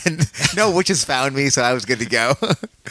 what's really cool about that movie too is if you like uh, if you like that movie and you look more into it and we're Mm-hmm. talking about the original not the remake but like if you look into that the director that made that movie even Yeah. though he was an indie guy was an asshole to the people that were in this movie Well, yeah. just to make them more agitated to give it more of that real Feel. feeling Yeah. like like that kind of sleep deprived frustrated use it. I'm lying on a broken glass. Yes, use it. Action. Yeah, it's a great movie. That's another one that was Mm-hmm. very tough to leave off my list, but uh, I had a feeling at least one of you guys would include it. Alrighty, um, so my number three is actually a movie from 1991 Oh. uh, featuring uh, Catwoman, Eartha Kitt. oh, and does it involve a guy named Jim Varney? Indeed, it Oh, does. amazing. Uh, Ernest Scared yeah. Stupid. amazing Fucking A, man. I actually, I was thinking about this movie. Why it, it should have made my list too. Like, I really enjoy the opening credits. I enjoy Eartha Kitt as like the Wicked Witch. I even looked at the look of these trolls. That yeah, it's really cool. Oh yeah, it's great practical effects Mm. for the trolls. Yeah. Hmm It's been one of those like Halloween movies that's been part of my Yeah. Halloween since you know 1991, Yeah. essentially. And I sometimes still giggle at Ernest. I know I shouldn't, but I still find him funny. Yeah, I, th- I don't think you can go wrong with him. At least Yeah. early, like those first, First three, three? Mm-hmm. or four films. I mean, once he started riding again, it got bad. yeah. Or Oh slam wow, I forgot about that one. There's a reason you forgot about that one Uh, breaking in my top three here. I'm hoping I spoil this from Maddie's list since he took one of mine, but maybe not, um, since it hasn't shown up yet. Um, I thought this would be higher, but when I did the order, I threw it in here from 2007. Trick or Treat. yeah, it's my number one actually. Okay. What, what can you say? I mean, not not only is it a great anthology, but if I had to pick a film that represented Halloween the most, Every single every like single frame has a, a decoration or, like, something. Halloween. They it's all about following the traditions of Yeah. Mm-hmm. Halloween and what happens if you don't. All the stories, I would say, are, or it's one of the few anthologies where they're all good, Good. or at least Yeah. Mm-hmm. decent in my opinion. Like I don't have problems with any of them. Um, and there's such a great like dark humor at the whole movie too. Which Oh yeah, yeah, amazing. yeah, and you get that too, that tongue and ghost story vibe with the the one story with the dead kids, the in kids the in the bus. bus and that scene where they're all wearing like their homemade masks is the creepiest scene in that movie and Yeah. it looks so good And of course, we got to mention we've had Freddy, we've had um, Jason, Yeah. Pinhead. There hasn't, I guess, Scream. There hasn't really been a lot of um, monsters Vi- victor crowley maybe but like maybe even that's uh, and even that's kind of like more yeah. of a homage to the others. But we haven't had any like char- jigsaw yeah. Yeah. i'm kidding i was No, no, I, I would Yeah, say he you're right. counts, Yeah, but he does I- count. he isn't. You know, I'm not a f- huge of a fan of him, but anyways, uh, Sam, in my opinion, Yeah. is up there with the best. I would even put him over Chucky and stuff. Yeah. Just such a cool look, such a great character. Yeah, and it's again, this should probably, if you had to pick one film to watch Halloween, this would probably be the number one. But I uh, moved it down two slots for you'll see in, a- in why I know a little bit. But um, yeah, it's uh, it's an amazing film. And i'm a sucker for an anthology and this is probably one of my favorites. I know it seems crazy but it's so good. Every single story works very well, and every single story is Halloween to the tits, which I thought that was scene cool. where like he comes out and there's like a hundred pumpkins all across his Yeah. body. That's so yeah. cool. Or even like that scene Looks where great. all like the ghosts that the girl set up just for like the her uh, decorations. I think it's Mm-hmm. fun too. My, Michael Dougherty, he did this. He did Mm-hmm. Krampus, and what's he doing? Like Godzilla or Star Wars? He's doing another big film, but that guy's on fire. I mean, he's only dude. done one film every couple years. Yeah, but it's they're, awesome, They're all great so far. So, uh, Dan, you're number three. Yeah, I did Blair Witch, right? Oh wait, no, It'd be my number, number two. two. Maddie, you're number two then? Halloween three. Do you have Halloween three on your list? Maybe. Oh my motherfucker! Yeah, this movie is absolutely amazing. It's another thing like there is great atmosphere. Like Halloween is in pretty much every scene in this movie too, which is really cool. There's something great about the looks of these masks, and there is robots which fucking rock, and this fantastic score. And there was one of my favorite scenes of actual like a trick or treating where these kids are walking along this like a backlit scene the dusk. at the desk and like the red sunset, Yeah. and the kids walking up the road, Which I is it's a poster looks- of the film, which yeah, looks so, so, so beautiful. Like that gets another pumpkin in my mind. Yeah. So that's my uh, number two list. I imagine we'll talk about this later. Uh, Danny, you're number two. My number two is a newer movie called The Boy. the boy.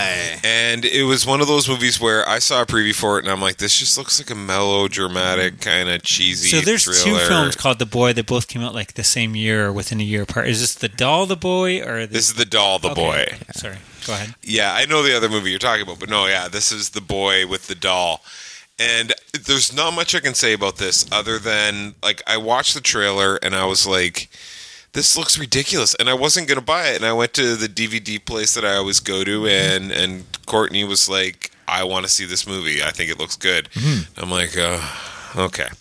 So we put it in and we watched it, you know, lights out on a Sunday night, just thinking. And I went from thinking, oh, this is exactly what I thought it was, to, oh, this is crazy cheesy, mm-hmm. to, fuck this. This is fucking Uh, I, insane. yeah, I, I was hoping I could rip on you with your pick, but I actually Yeah, really it enjoyed worked this movie. really I well. feel that's under, and I agree with you. It's one of those films like it kind of starts out and it, it's good, but it's kind of like I've seen this all before. It's a bit cliche, but without spoiling anything. Like that last half, it's like whoa, didn't expect. Well, I that. actually, This is crazy. I we were watching it, and I was kind of pissed that she had like been. I really want to watch this movie, so I bought it, and it sat there for like a month. And she's like, "We should watch it," and I'm like, "Man, nah, nah, nah."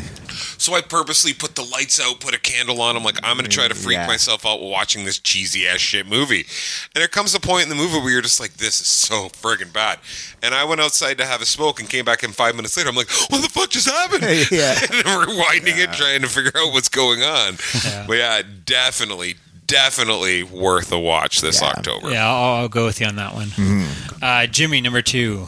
Alrighty, so um, figured number two, I need to have at least one uh, like solid creature feature on Yeah, my well, of list, course. and uh, any Jimmy Diamond list would not be complete without a David Cronenberg film. of course. So uh, my number two is actually uh, The Fly, Oh, amazing! the one with uh, Jeff Goldblum, yeah, that worked really well. The, oh, what's that? Brindlefly? Brundle Fly. Yeah. And uh, Geena Davis in her prime. oh yeah. Yeah, and in my opinion, one of the greatest sci-fi slash horror films. Oh yeah, definitely. Just a kind of a fun, atmospheric movie. Kind of deals with some kind of complex and- themes if you want to get into it, but That like uh, creature at the end is so fucking dope. Oh, looking, it's, it's too. got some of the Yeah. best gooey effects. Yeah. If you want a film that the effects to make Yeah. your skin crawl, this is that film. Like It when is his ears falling off, his teeth are falling out, and uh, by the end of it, like it's it's hard to watch it because Yeah. it's so disgusting. Like Yeah. it's just ugh. Ugh. Ugh. Yeah. So what's your number two, buddy? Uh, my number two, um, I guess both my picks are kind of obvious at this part, but I won't Mm-hmm. spoil number one. I'll act like it's a surprise. But my number two, you've talked about from 1980, The Fog. yeah. Um, this is a film. It's kind of weird. Like I can watch this. This is that one film. I can't. Maybe yeah. I don't know if I can think of another film that I can totally watch in the summer. Yeah. I think it takes place in Uh, April. yeah. I believe. It kind of has that beach and stuff. But then I can also. It works totally perfectly. As an October film as well, Like you mentioned, fog. opens up kind of with that campfire tale, which is It's a again, Jaws close movie. Yeah. Where you can watch Jaws like don't in that fall. I- I well, you can watch Jaws it in the fall, summer but it's also got Yeah, that yeah. fear Yeah. aspect.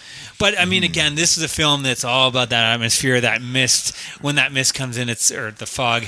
So fucking cool. The, I love the look of the pirates with the glowing eyes, the oh, pirate ghost. Though I love the story. Possibly my favorite horror score of all time. I that score is about it. amazing. Um, I hate to admit, I've never seen it. what? Whoa. I've never seen the. f- I could like I could see the poster. I could see that. I I might even own it. I just don't think I've we'll, ever we'll hype watched it, and then you'll watch and be like, "It was good," but then you'll be thinking about. it Then next you realize Did you watch actually it watched like the remake instead of the actual Yeah, no, movie. stay away from the remake. no kidding. The, it's funny because yeah, this is in my opinion one of the greatest horror films of all time. The Why is one of LL. Cool J in this? This is so weird. Why Yeah. is he rapping? and just the way it opens up too, where it opens up and it's um it's all silent, and you're just you know it, it's this quiet opening, and then all of a sudden the the clock strikes. And everything's going off in the town, and I thought that's just so well done. And uh, again, in my opinion, one of Carpenter's best films, one of the best horror films of all time. I do love small towns in movies. You know, they always seem like Yeah. so uh not desolate, but like almost like creepier because they're so abandoned. Like they're so sleepy. That's like Yeah. no one's there to help you if you're not in the actual downtown core. Yeah, and where, where the priest is like telling what he learned, what Yeah. Mm-hmm. the, the townspeople did, what his you know relatives did, and it's just like I don't know, man. That that film, uh, dare I say it, almost in my opinion, a It's- perfect film. yeah. I know people have issues. Apparently, it wasn't scary enough, so he went back and shot all these slasher moments. That but style. you don't really notice. Yeah. Like to me, it, it works and. Again, don't want to spoil, but the ending is fantastic. Like Yeah. everything I like about, and you also have I can't remember her name right now, but the girl from um, Halloween. But yeah, of course, Adrienne Barbeau, who is, in my opinion, like a horror Yeah. queen. Uh, so many classic films she's done. You have uh, Jamie Lee Curtis, Tom the Stash Atkins, who Yeah. you can't go wrong with. Uh, One of the greatest actors second. of all Yeah, time. I, think I have like two or three of his movies in uh, my list. and uh, Janet Leigh, um, of course, from Psycho, and Jamie Lee Curtis's mother. What's the priest? Uh, Is it John Carpenter? no, John Carpenter's in there. He's the um, the musician at the church, Yeah. or the organ player. Hal Holbrook plays the uh, Ah, priest, okay, who is yeah. uh, in so many great genre flicks as well. But yeah, it, it's one of those films. Again, to me, it's like that perfect. Uh, you can you can really watch any time of the year. Yeah. Uh, so we've already covered your number one. Trick or treat, was baby. Trick or treat. Uh, Dan, your number one. My number one is actually only on the list because it was the first movie I've seen in the last five years that put goosebumps on me while I was watching it. And it is a If you say movie. inconvenient truth, I'm going to punch you. It's an inconvenient sequel. We all need to worry about. I thought you were gonna say that video of your mom showering. it gives me goosebumps. You leave my mother out of it. She's a a saint. It may be about the size of a goosebump, Kyle. but- I, you guys are assholes. Uh, no, it is a movie that I just kind of randomly picked up, Value Village, and I started watching it, uh, and it freaked the living hell out of me. But I blame it like on dad raising us watching unsolved mysteries and sightings and Oh, all that kind of stuff. It's, it's a movie called The Fourth Kind. oh, yeah. I actually really enjoyed this movie, actually.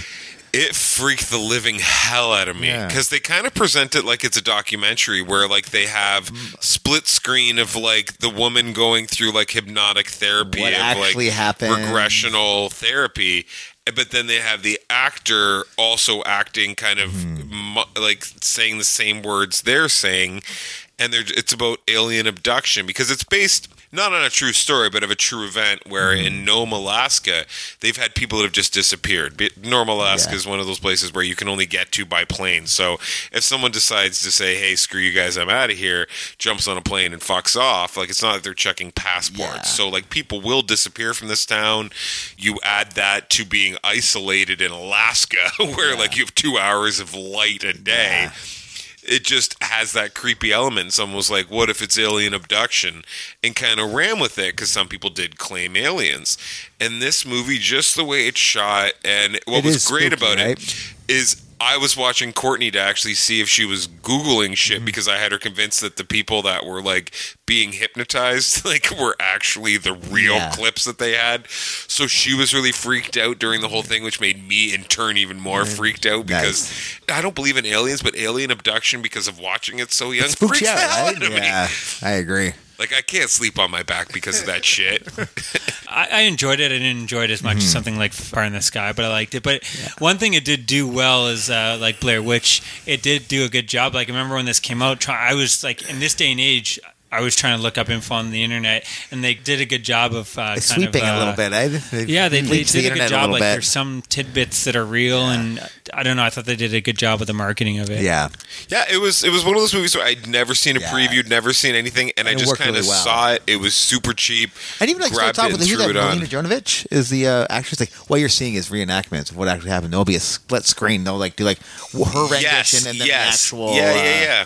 It was one of those movies where like I had goosebumps Yeah. while watching it. Like just listening Is it to the one that one like guy broke his back? Like, I thought that was real fucked up, didn't yeah, he? It, it's just it's it's a great movie to watch. Yeah, that's my number one. Cool. Uh, Jimmy. All right, so uh, I was a little torn what to uh, what to do at this point. So uh, rather than going with the uh, you know the number one top uh, you know Halloween sort of vibe, because I always get that sort of like fall harvest Yeah. sort of warm and fuzzy from you know some of the openings in like Halloween. Yeah. The one that I wanted to save for last and kind of uh, share with the listeners is a, uh, a little gem that I found a few years ago.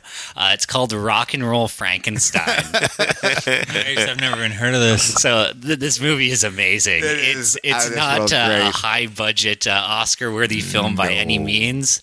Um, definitely kind of low budget. Uh, It pretty much uh, works perfectly in your like a list of things. Like this is exactly like how it should have gone for your list. Like this is number one of all these like crazy movies. Yeah, so essentially, there's uh, you know this band manager, uh, you know that he needs to find a new frontman for his uh, you know his rock band. So uh, he can't find anyone, so he uh, enlists his uh, nephew uh, Frank to essentially make him a, uh Frankenstein monster uh, frontman for this band.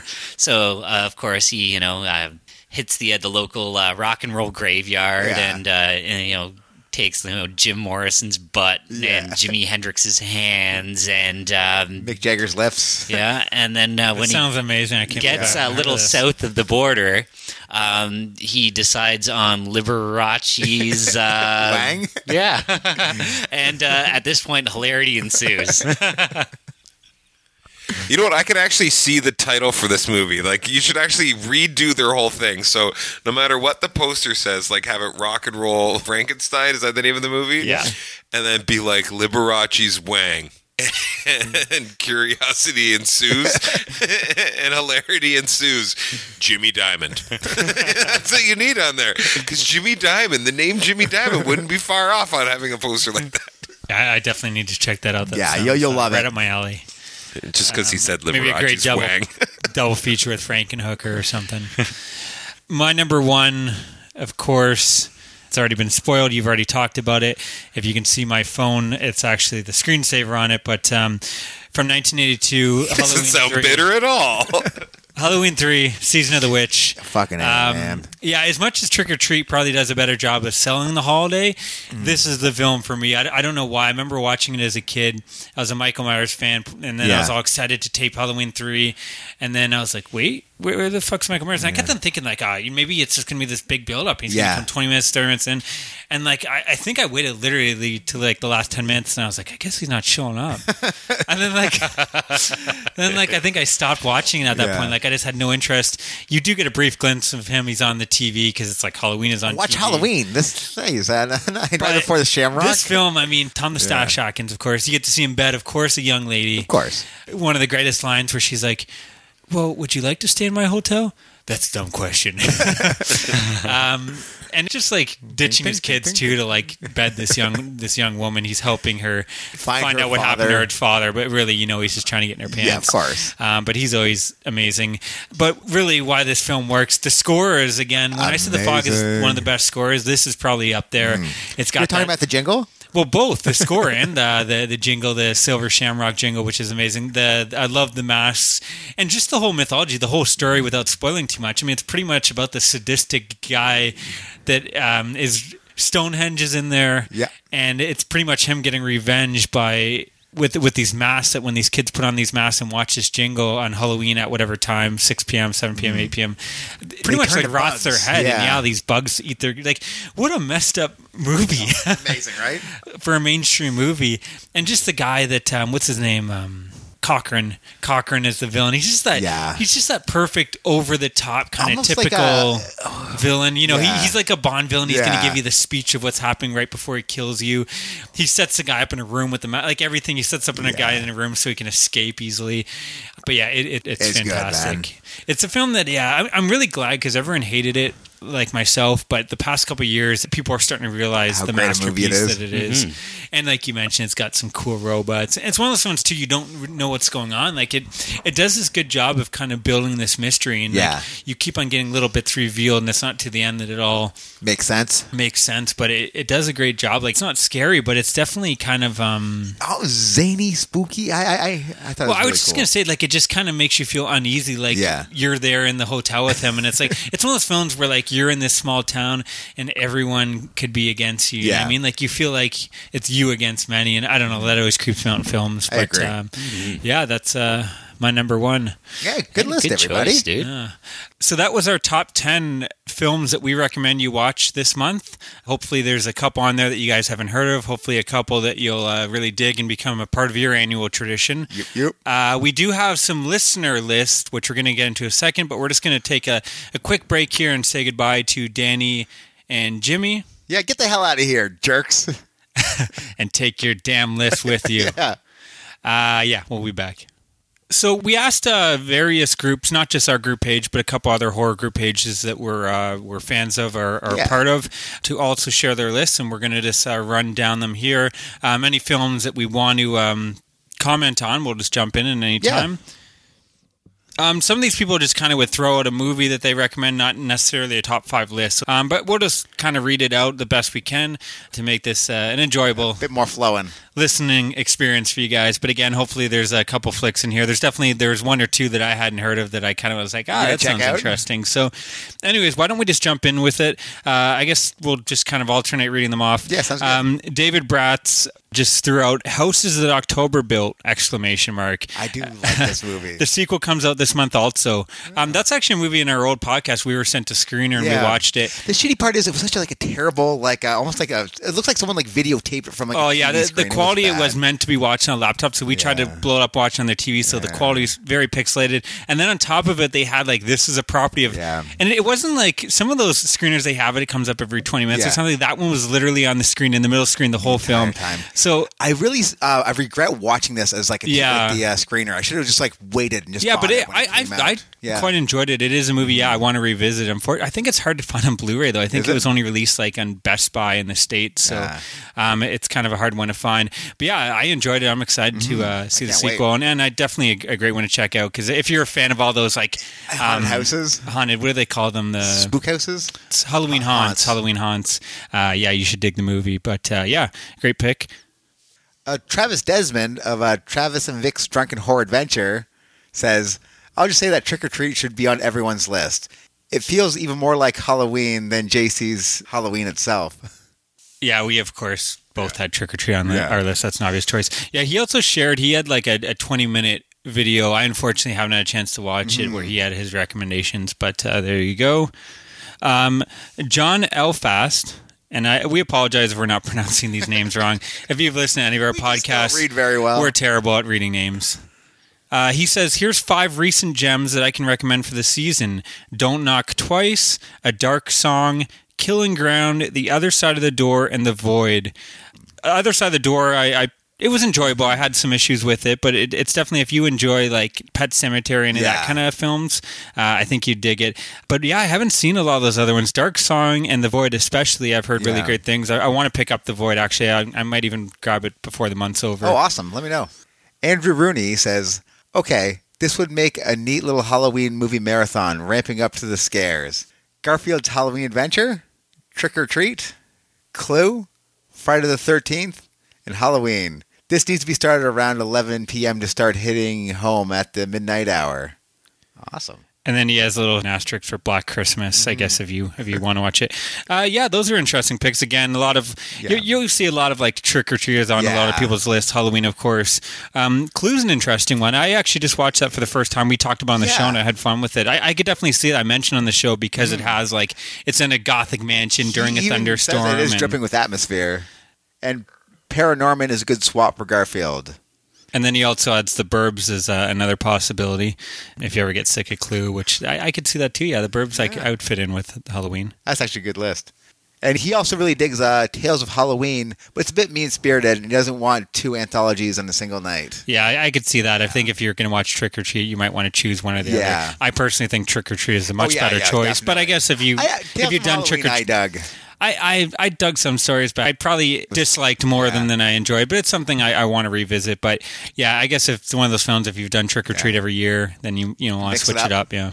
Uh, Richard H. Uh, Arejo, um, his list, uh, he mentions The Exorcist, The Thing, Halloween, Insidious, and of course the original Poltergeist. Amazing. Pretty much five classics there. Yeah, you can't that- really go wrong uh, with any of those. Gold stars, man. Yeah, and I believe I commented that The Exorcist does have that great fall atmosphere, and he, he mentioned that, uh, yeah, that walk home at the beginning of the movie re- really sets the Yeah. uh, time of the year and the atmosphere, which I totally agree.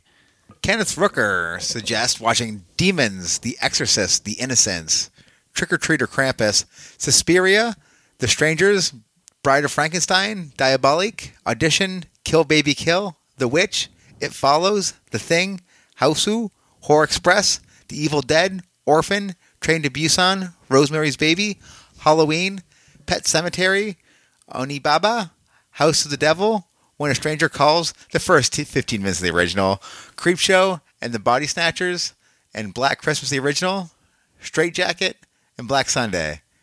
Oh, wait. We just said five, man. yeah, he does comment he added uh, a little too many there, but um, again, a lot of great choices. Suspiria made, of course, my list. Trick or Treat again. That seems to be the one that like is Yeah. the new annual tradition for a lot of people. Um, a a really interesting choice on there for me was um, Horror Express, which I just uh, watched last year for the first time and really dug it. Yeah, that would totally be a great one to watch at Halloween. You have um, Peter Cushing and I believe in uh, Christopher Lee. Okay. Yeah, it's it's quite cool. I was thinking Train to Busan. I haven't seen that yet, but I've heard really good things. I want to check that out. Yeah, that's a good one as well. Um, Scott Kunkel, another um, trick or treat is a must. Uh, Barry Ewan, he used to make regular appearances on the horror, etc. Always has some great classic uh, choices. Uh, he's got the the original The Haunting from 1963, of course. Uh, not that terrible, terrible remake. uh, Black Sabbath, which uh, made my list. Yeah. Uh, Vampire Circus, the uh, Hammer film. I actually awesome. have that, and I need to uh, throw it in. Um, Let's Scare Jessica to Death, which just oozes uh, atmosphere Yeah. and dread. And Castle of Blood, which I haven't seen, and but I really need to actually mention that. And he said um, it used to be shown every Halloween on our local TV station. So as part of my tradition as a kid to go trick or treating, then come home to Castle of Blood. Although the TV version used the Castle of Terror title, you have to see it. It's the perfect Halloween movie. Um, yeah, I, All it's. I need to add that to my list. Heather Seabox suggests we watch Murder Party. It's a Halloween tradition for me that doesn't get enough love. Which that's a film we've been Yeah, praising for that- years. so fucking I'm good, glad right? that now that um, Jeremy Saulnier is kind of getting big after Green Room Yeah. and uh, Blue Ruin, that everyone's going back and checking out Yeah, his first so film because right? yeah, it's it's one that yeah we've been talking Talk- about for a long for time. a while. Uh, Shannon Schultz uh, says Halloween, Trick or Treat, the 80s and the 90s version, Terror Train, Wind Chill, and The Gate. So I think that's not 90s, that's the 2000 version. Oh, I thought it was. And I think yeah, by Trick or Treat, yeah. so there's Trick or Treat, which is the 80s Ozzy heavy metal. Yeah, fucking A, man. yeah, and then there's Trick or Treat, I guess is the difference. But um, yeah, great, uh, great films. Shannon was always wondering if the uh, Houses at October built was any good, and I Yeah. suggest watching it, man. Yeah, another another discussion on that film. Uh, again, that's kind of one that like when it came out, it no one would really talked about. Kind of got Yeah. lost in the mix. I think maybe the the way it was marketed, Yeah. maybe they sent uh, everyone bad screeners. Yeah, yeah, that could be it. and now we're just bitter about it. Um, but we, we do appreciate when people Oh, send yeah, us screeners. I just think again, like Yeah. if you're going to send a screener, you want people to have a good review of that film, and it's hard to give a film a good review Listen, if you have. we are probably some of the only people that are buying movies these days. So Yeah. maybe, uh, Throw us a Blu-ray Yeah, away. yeah, come on, people.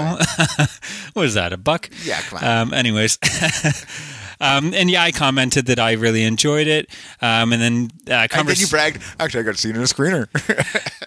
yeah, actually, I did talk about the uh, the bad screener we saw that it, it kind of uh, I tampered don't my. mean to brag or anything, but I watched that in the screener. They sent it to me because I have a podcast. Well, I was just saying that it kind of tampered my um, View? view of it. Yeah, but uh, yeah, Michelle uh, uh, Colley joined in, saying great movie, and Rooney, I dug it. Um, Keith Calder, I remember feverishly searching for this movie because it wasn't on the Canadian Netflix, just the U.S. one. Which uh, another pet peeve of mine Oh yeah, is every podcast mentions like you see oh it's on netflix it's on netflix. I don't think people realize that like what's on american netflix is probably not on the uk one or canadian one. We have shit so It's anytime you guys mention it's bullshit, right? it's on netflix it does us no good you bastards.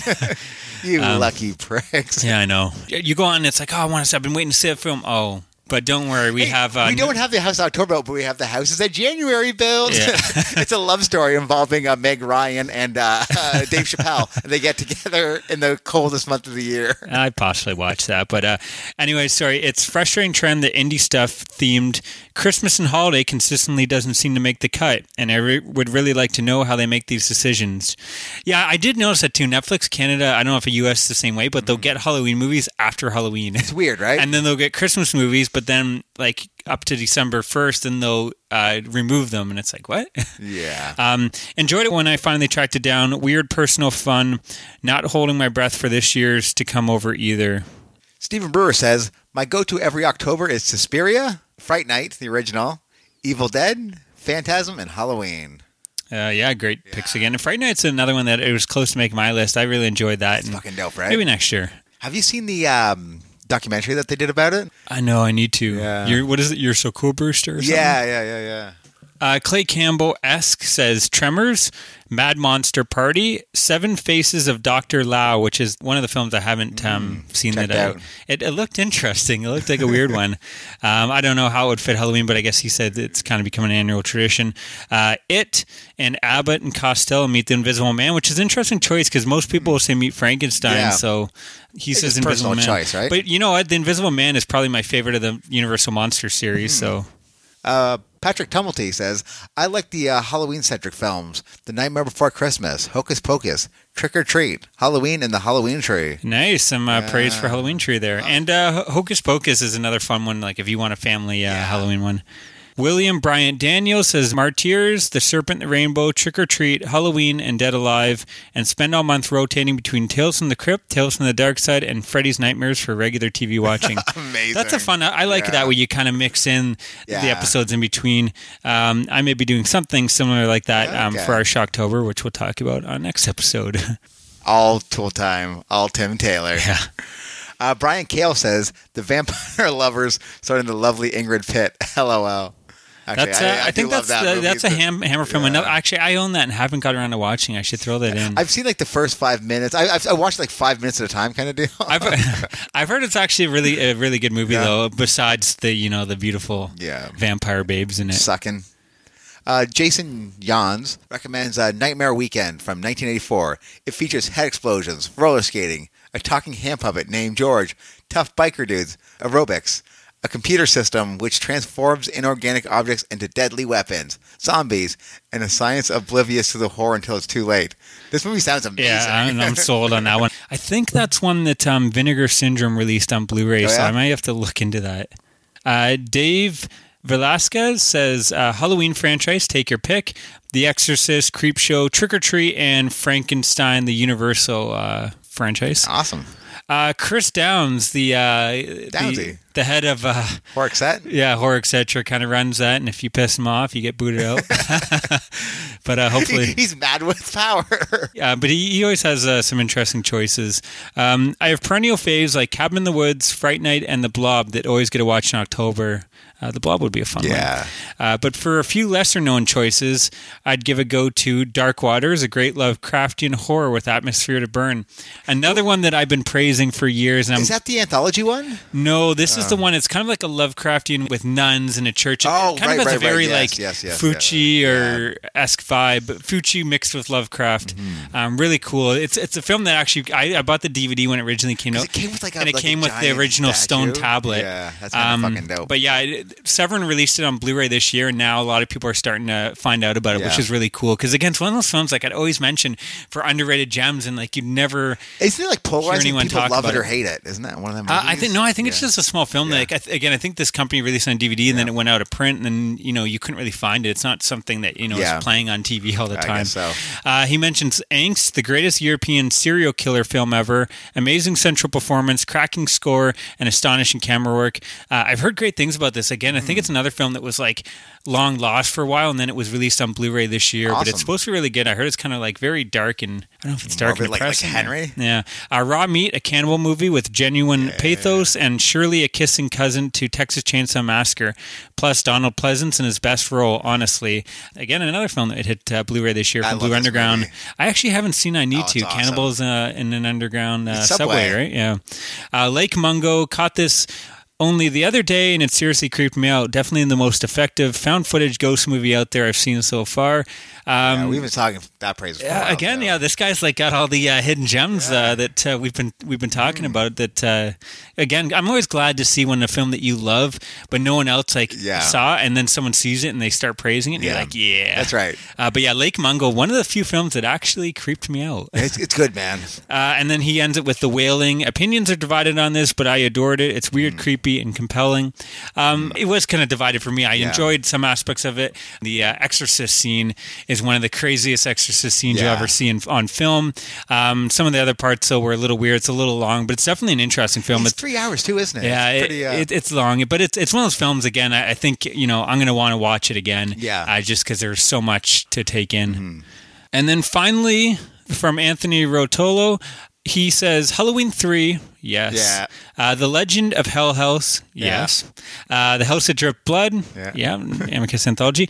Don Coscarelli's Kenny and Company. That's a nice, interesting that's choice. of fucking awesome. Because Reggie's in that too, isn't he? He's like the principal. Yeah, and it's got uh, yeah, it takes place. It's the kid like trying to get a costume, and it's a, like a, it's Uh. Yeah. this nice coming of age story. Yeah. Again, a film that you don't hear a lot of people talk about. I guess it's not really a horror film, but it takes movie. place on Halloween, so it's a great choice. And City of the Dead, which I've been wanting to see, but um, he shared a list of five films in general. Yeah. But he was uh, nice enough to actually record um, five films, and this uh, this works kind of uh, almost as a, as a plug to his podcast as well because uh, we're big fans, Mm-hmm. and uh, he put together five TV films uh, that you should watch in October. TV films are one of those things that, like again, a lot of people kind of turn their nose up. I find and.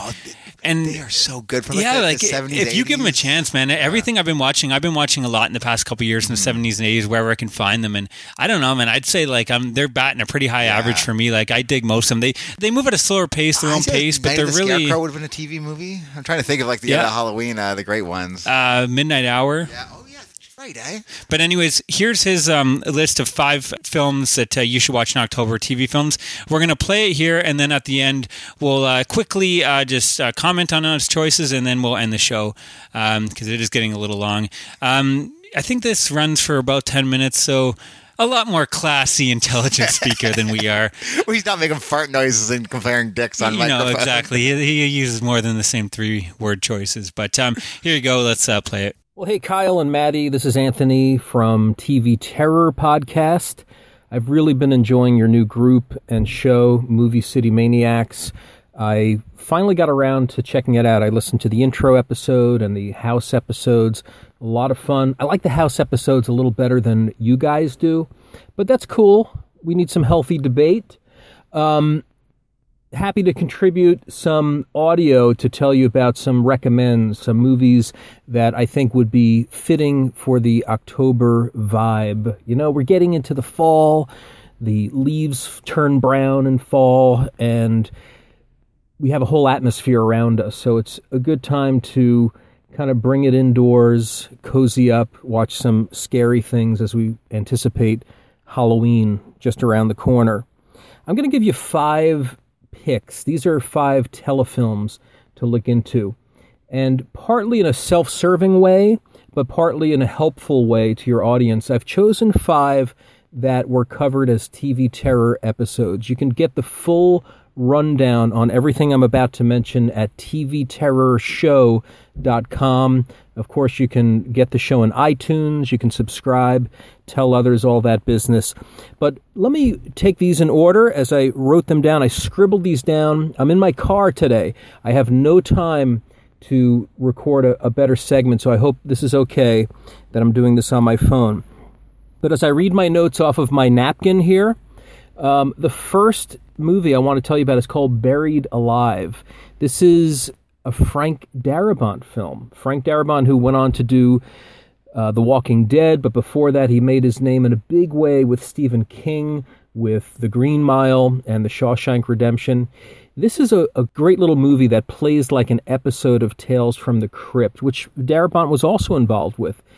Uh, it was made in 1990, and it stars Tim Matheson as a guy who has an unfaithful wife who uh, has a dalliance with another man in town, and they plot and scheme to murder him and to bury him alive. And that's what they do, hence the title.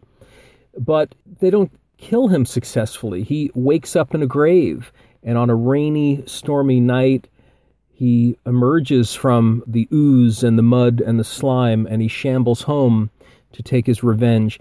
It's totally like an EC Comics type of morality tale. It's got all of that incredible atmosphere and everything you would expect from that kind of a thing or from like a Tales from the Crypt episode. This one just plays like a double length version of one of those. So, Buried Alive is a big pick. The other thing I want to bring to your attention is one of the great, great telefilms of the 70s. It's called The Night Strangler. Now, this is one of the Kolchak The Night Stalker movies. There were two movies that preceded the television series that maybe a lot of folks are most familiar with these days. It seems that you get to see the TV shows and rerun more, and, and also the DVDs are just much more available for the TV show, where the movies have been out of print. This is actually the second of the two films. I kind of took them out of order because one of the stars of the show is Richard Anderson, and he had recently passed away. You guys may not be sure about the name Richard Anderson, but many, many people will know the name Oscar Goldman. Oscar Goldman was the boss of the Six Million Dollar Man, Steve Austin. So he was a ubiquitous face on television during those years, especially the 70s. And um, he plays the villain that Kolchak goes up against. This is another atmospheric outing. It's a it's a film by Dan Curtis, the director who made his name with the Dark Shadows television series, and then also went on to do movies like Burnt Offerings.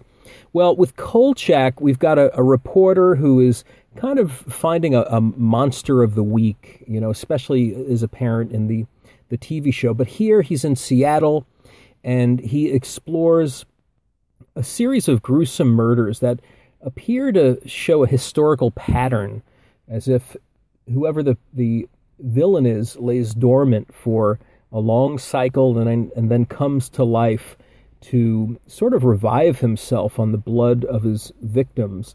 So that's about all I want to say without giving away too much of the plot, except to tell you that this is a very high recommendation.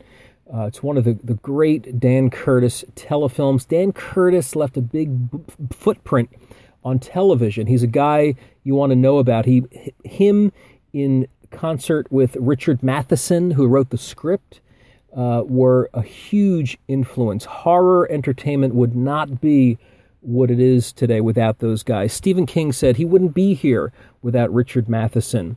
So check that one out. The other thing I want to mention, uh, because it's very current, is It, the miniseries. A lot of folks are flocking to the movie theaters. It seems like Stephen King has led Hollywood out of the doldrums, out of the slump that they were in. But it, the miniseries from 1990, is still potent in its own right. For a TV film, it's surprisingly less restrained than you would imagine it to be. It's got some genuinely creepy moments. It's got that creepy clown that I believe made this new theatrical offering the success that it is because everyone uh, has known that image of Tim Curry in clown makeup. And for some reason, we respond to frightening clowns. So check that one out. It's a wonderful um, love story about friendships, uh, both in childhood and how they endure through adulthood, and about promises made and kept, and about overcoming the great evil in one's life. So check out it. And I'm going to bring up another Dan Curtis offering. Um, had a great time with Anthony D.P. Mann and Barry Ewan. Uh, Anthony DP Mann is associated with the Horror Etc. podcast. Most of us in this these circles that we run in with these podcasts are um, big fans and maybe have even consider ourselves spawns of that show. We spoke about Dan Curtis's Dracula, another collaboration with Richard Matheson. This is a version that stars Jack Palance, and it's a very influential Dracula. This is the Dracula that introduces the idea of Vlad Tepes, the, the historical Dracula, the Vlad the Impaler, and and also introduces that notion of a reincarnated love, which better motivates Dracula's quest and his his uh, journey to England and the the whole uh, love story aspect.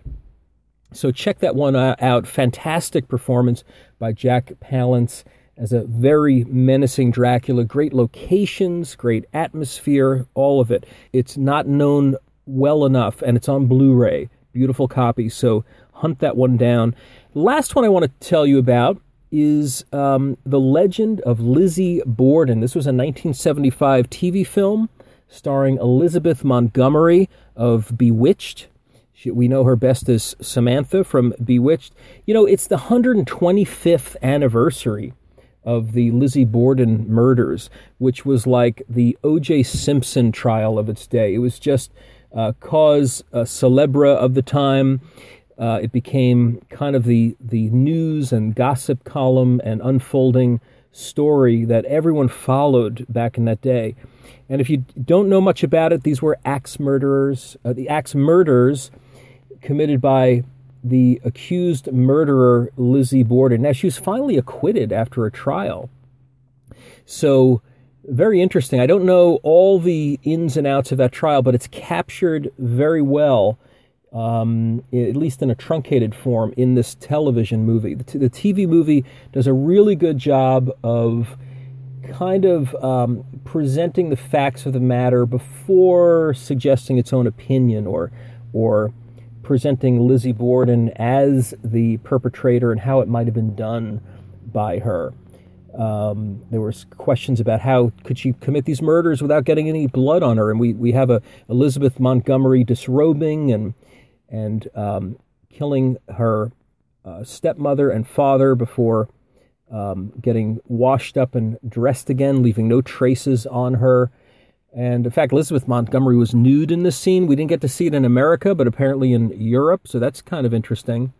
But um, it's really worth checking out. That one got a, a nice DVD release. It had been a holy grail type of thing for a long time, people suffering with bootleg copies, but you can get a very nice copy, and I suggest that you do.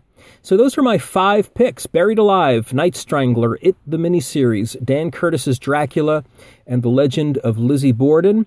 You can find them all in depth at tvterrorshow.com. I hope to rope some of your guys into our community because everyone's looking for content these days and I hope um, our audiences can mix and mingle. So, Kyle and Maddie, thank you again for this opportunity, and I'll talk to you soon. Okay, so let's just quickly um, run down his choices. Uh, Buried Alive, I actually haven't seen, but it sounds really I watched good. it when I was a kid and terrified me. It sounds like it would It's be so a great one to watch in. October from his Yeah. description. He's kind of sold me on that one. Uh, the Night Strangler, of course, this Yeah. is the second film in the Kolchak film series. The first one is The Night Stalker. That's one that both those films are great, but unfortunately, the DVD, I don't know where else you can watch them because their DVD is long out of print and it sells Oh, for is it? ridiculous amounts of money. And I heard there's some kind of rights thing with the, with it coming out on Blu-ray, like Disney now owns it, which Oh, and they don't really sucks. release it. A lot of those kind of live action movies. I mean, they haven't even released fucking twenty thousand leagues under the sea That's on Blu-ray weird, right? but yeah, if you can find it, I don't know if it's on Hmm. YouTube or whatever. By any means, watch it because that, that's a great choice. I, I think both of them would be could make your uh, list. And it is such a good fucking movie. Like, what can you say about the original It? It's, it's I think I know it, everyone again when the new one came out, it was kind of like, yeah, that old one's cheesy. No, the old one is I think amazing. we we'll talk about it Yeah. Mm-hmm. on uh, n- next episode. But um, I really enjoyed the new it. But I will say, like, there's still aspects I think I possibly enjoyed better in the original. There, there's certain, they're two different beasts. I find like you know they both do things, certain things well, Yeah. and other things they, they both have their own flavor, and I think they both work well on their own Yeah. levels. Uh, so uh, yeah, I don't think the the TV film is obsolete by any means. No, uh, Tim Curry's performance is still Same. like one of the scariest uh, monster performances out there. Uh, Dan Curtis Dracula. That's one I watched last year. Um, Jack Palance plays Dracula in that one. amazing. Um, I, I liked it. I didn't love it as, as much as Anthony did, and a lot of people do. But I will say, Jack Palance as Dracula, he's a very, if you want a menacing Is Dracula, he? well, the guy's like six feet Yeah. tall. So when he grabs you and whips you across the room, you believe it. Let me eat your blood, Um, you son of a bitch. But again, I, I think it's one. I, it might have been one of those things where I put on really late and I was tired. I want to give it another go because I Yeah. love Dan Curtis. I don't know. It just seems like the type of film that would, I would normally be really dig? Really dig. So it might have been you know certain movies you put on. If it's not that right mood, sometimes it just doesn't work for you. Uh, and then the final one, The Legends of Lizzie Borden. I haven't seen this. I haven't seen it either, but I've heard good things. I believe this just hit DVD. I want to say. Okay. But yeah, I, I, want to see it. I mean that that story fascinates love me. that story. and I've heard this uh, TV adaptation is quite good. But yeah, th- thanks uh, Yeah. Anthony for leaving us a list. We uh, it. appreciate it. This is the end of our show. It's gotten a bit long, but uh, hey, it's the beginning Hey, of Shocktober. Shocktober, baby. We'll be back with our first actual Shocktober episode where we're going to start covering the movies we watched for the first week of October. And then we'll have more lists throughout the month. So it's going to be a fun month. Uh, hopefully, you guys will uh, join us, and uh, we'll be back soon. Stay scared. はい。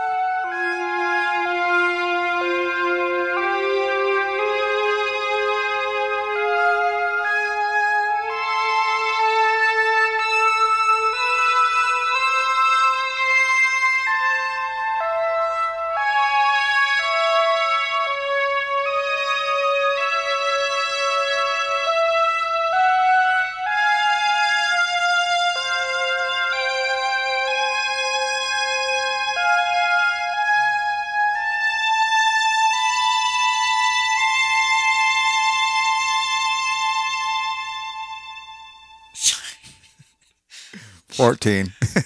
and I just saw this guy fucking the cat walk by him and he just had to smirk like he's got a boner or something. okay, okay. Sounds like a plan. we'll see you in the next month, and me and Kyle will go over the uh, list of uh, some of our podcast contemporaries. I look forward to being ridiculed. yeah, of course. Even when he's not here. All right, see you later, Dan. What a fucking asshole, man, right, Rod? like, fuck that guy. Yeah, I Jimmy's cool, but that Dan Rod. I can guarantee none of our back, listeners are going to have any picks on their list from Dan's list. Yeah, I guess so. They're not going to be picking and You know what? You know, I'm actually going to say oh, this. shit, he's still here, guys. Be cool, be cool. I'm actually going to say, if any of you listeners out there kind of agree with me, let them know because I want some love. Screw them. Somebody's got to love Dan. I don't think so, Tim. But uh, All right, yeah, yeah. Thanks a lot for coming. I'll chat with you guys later.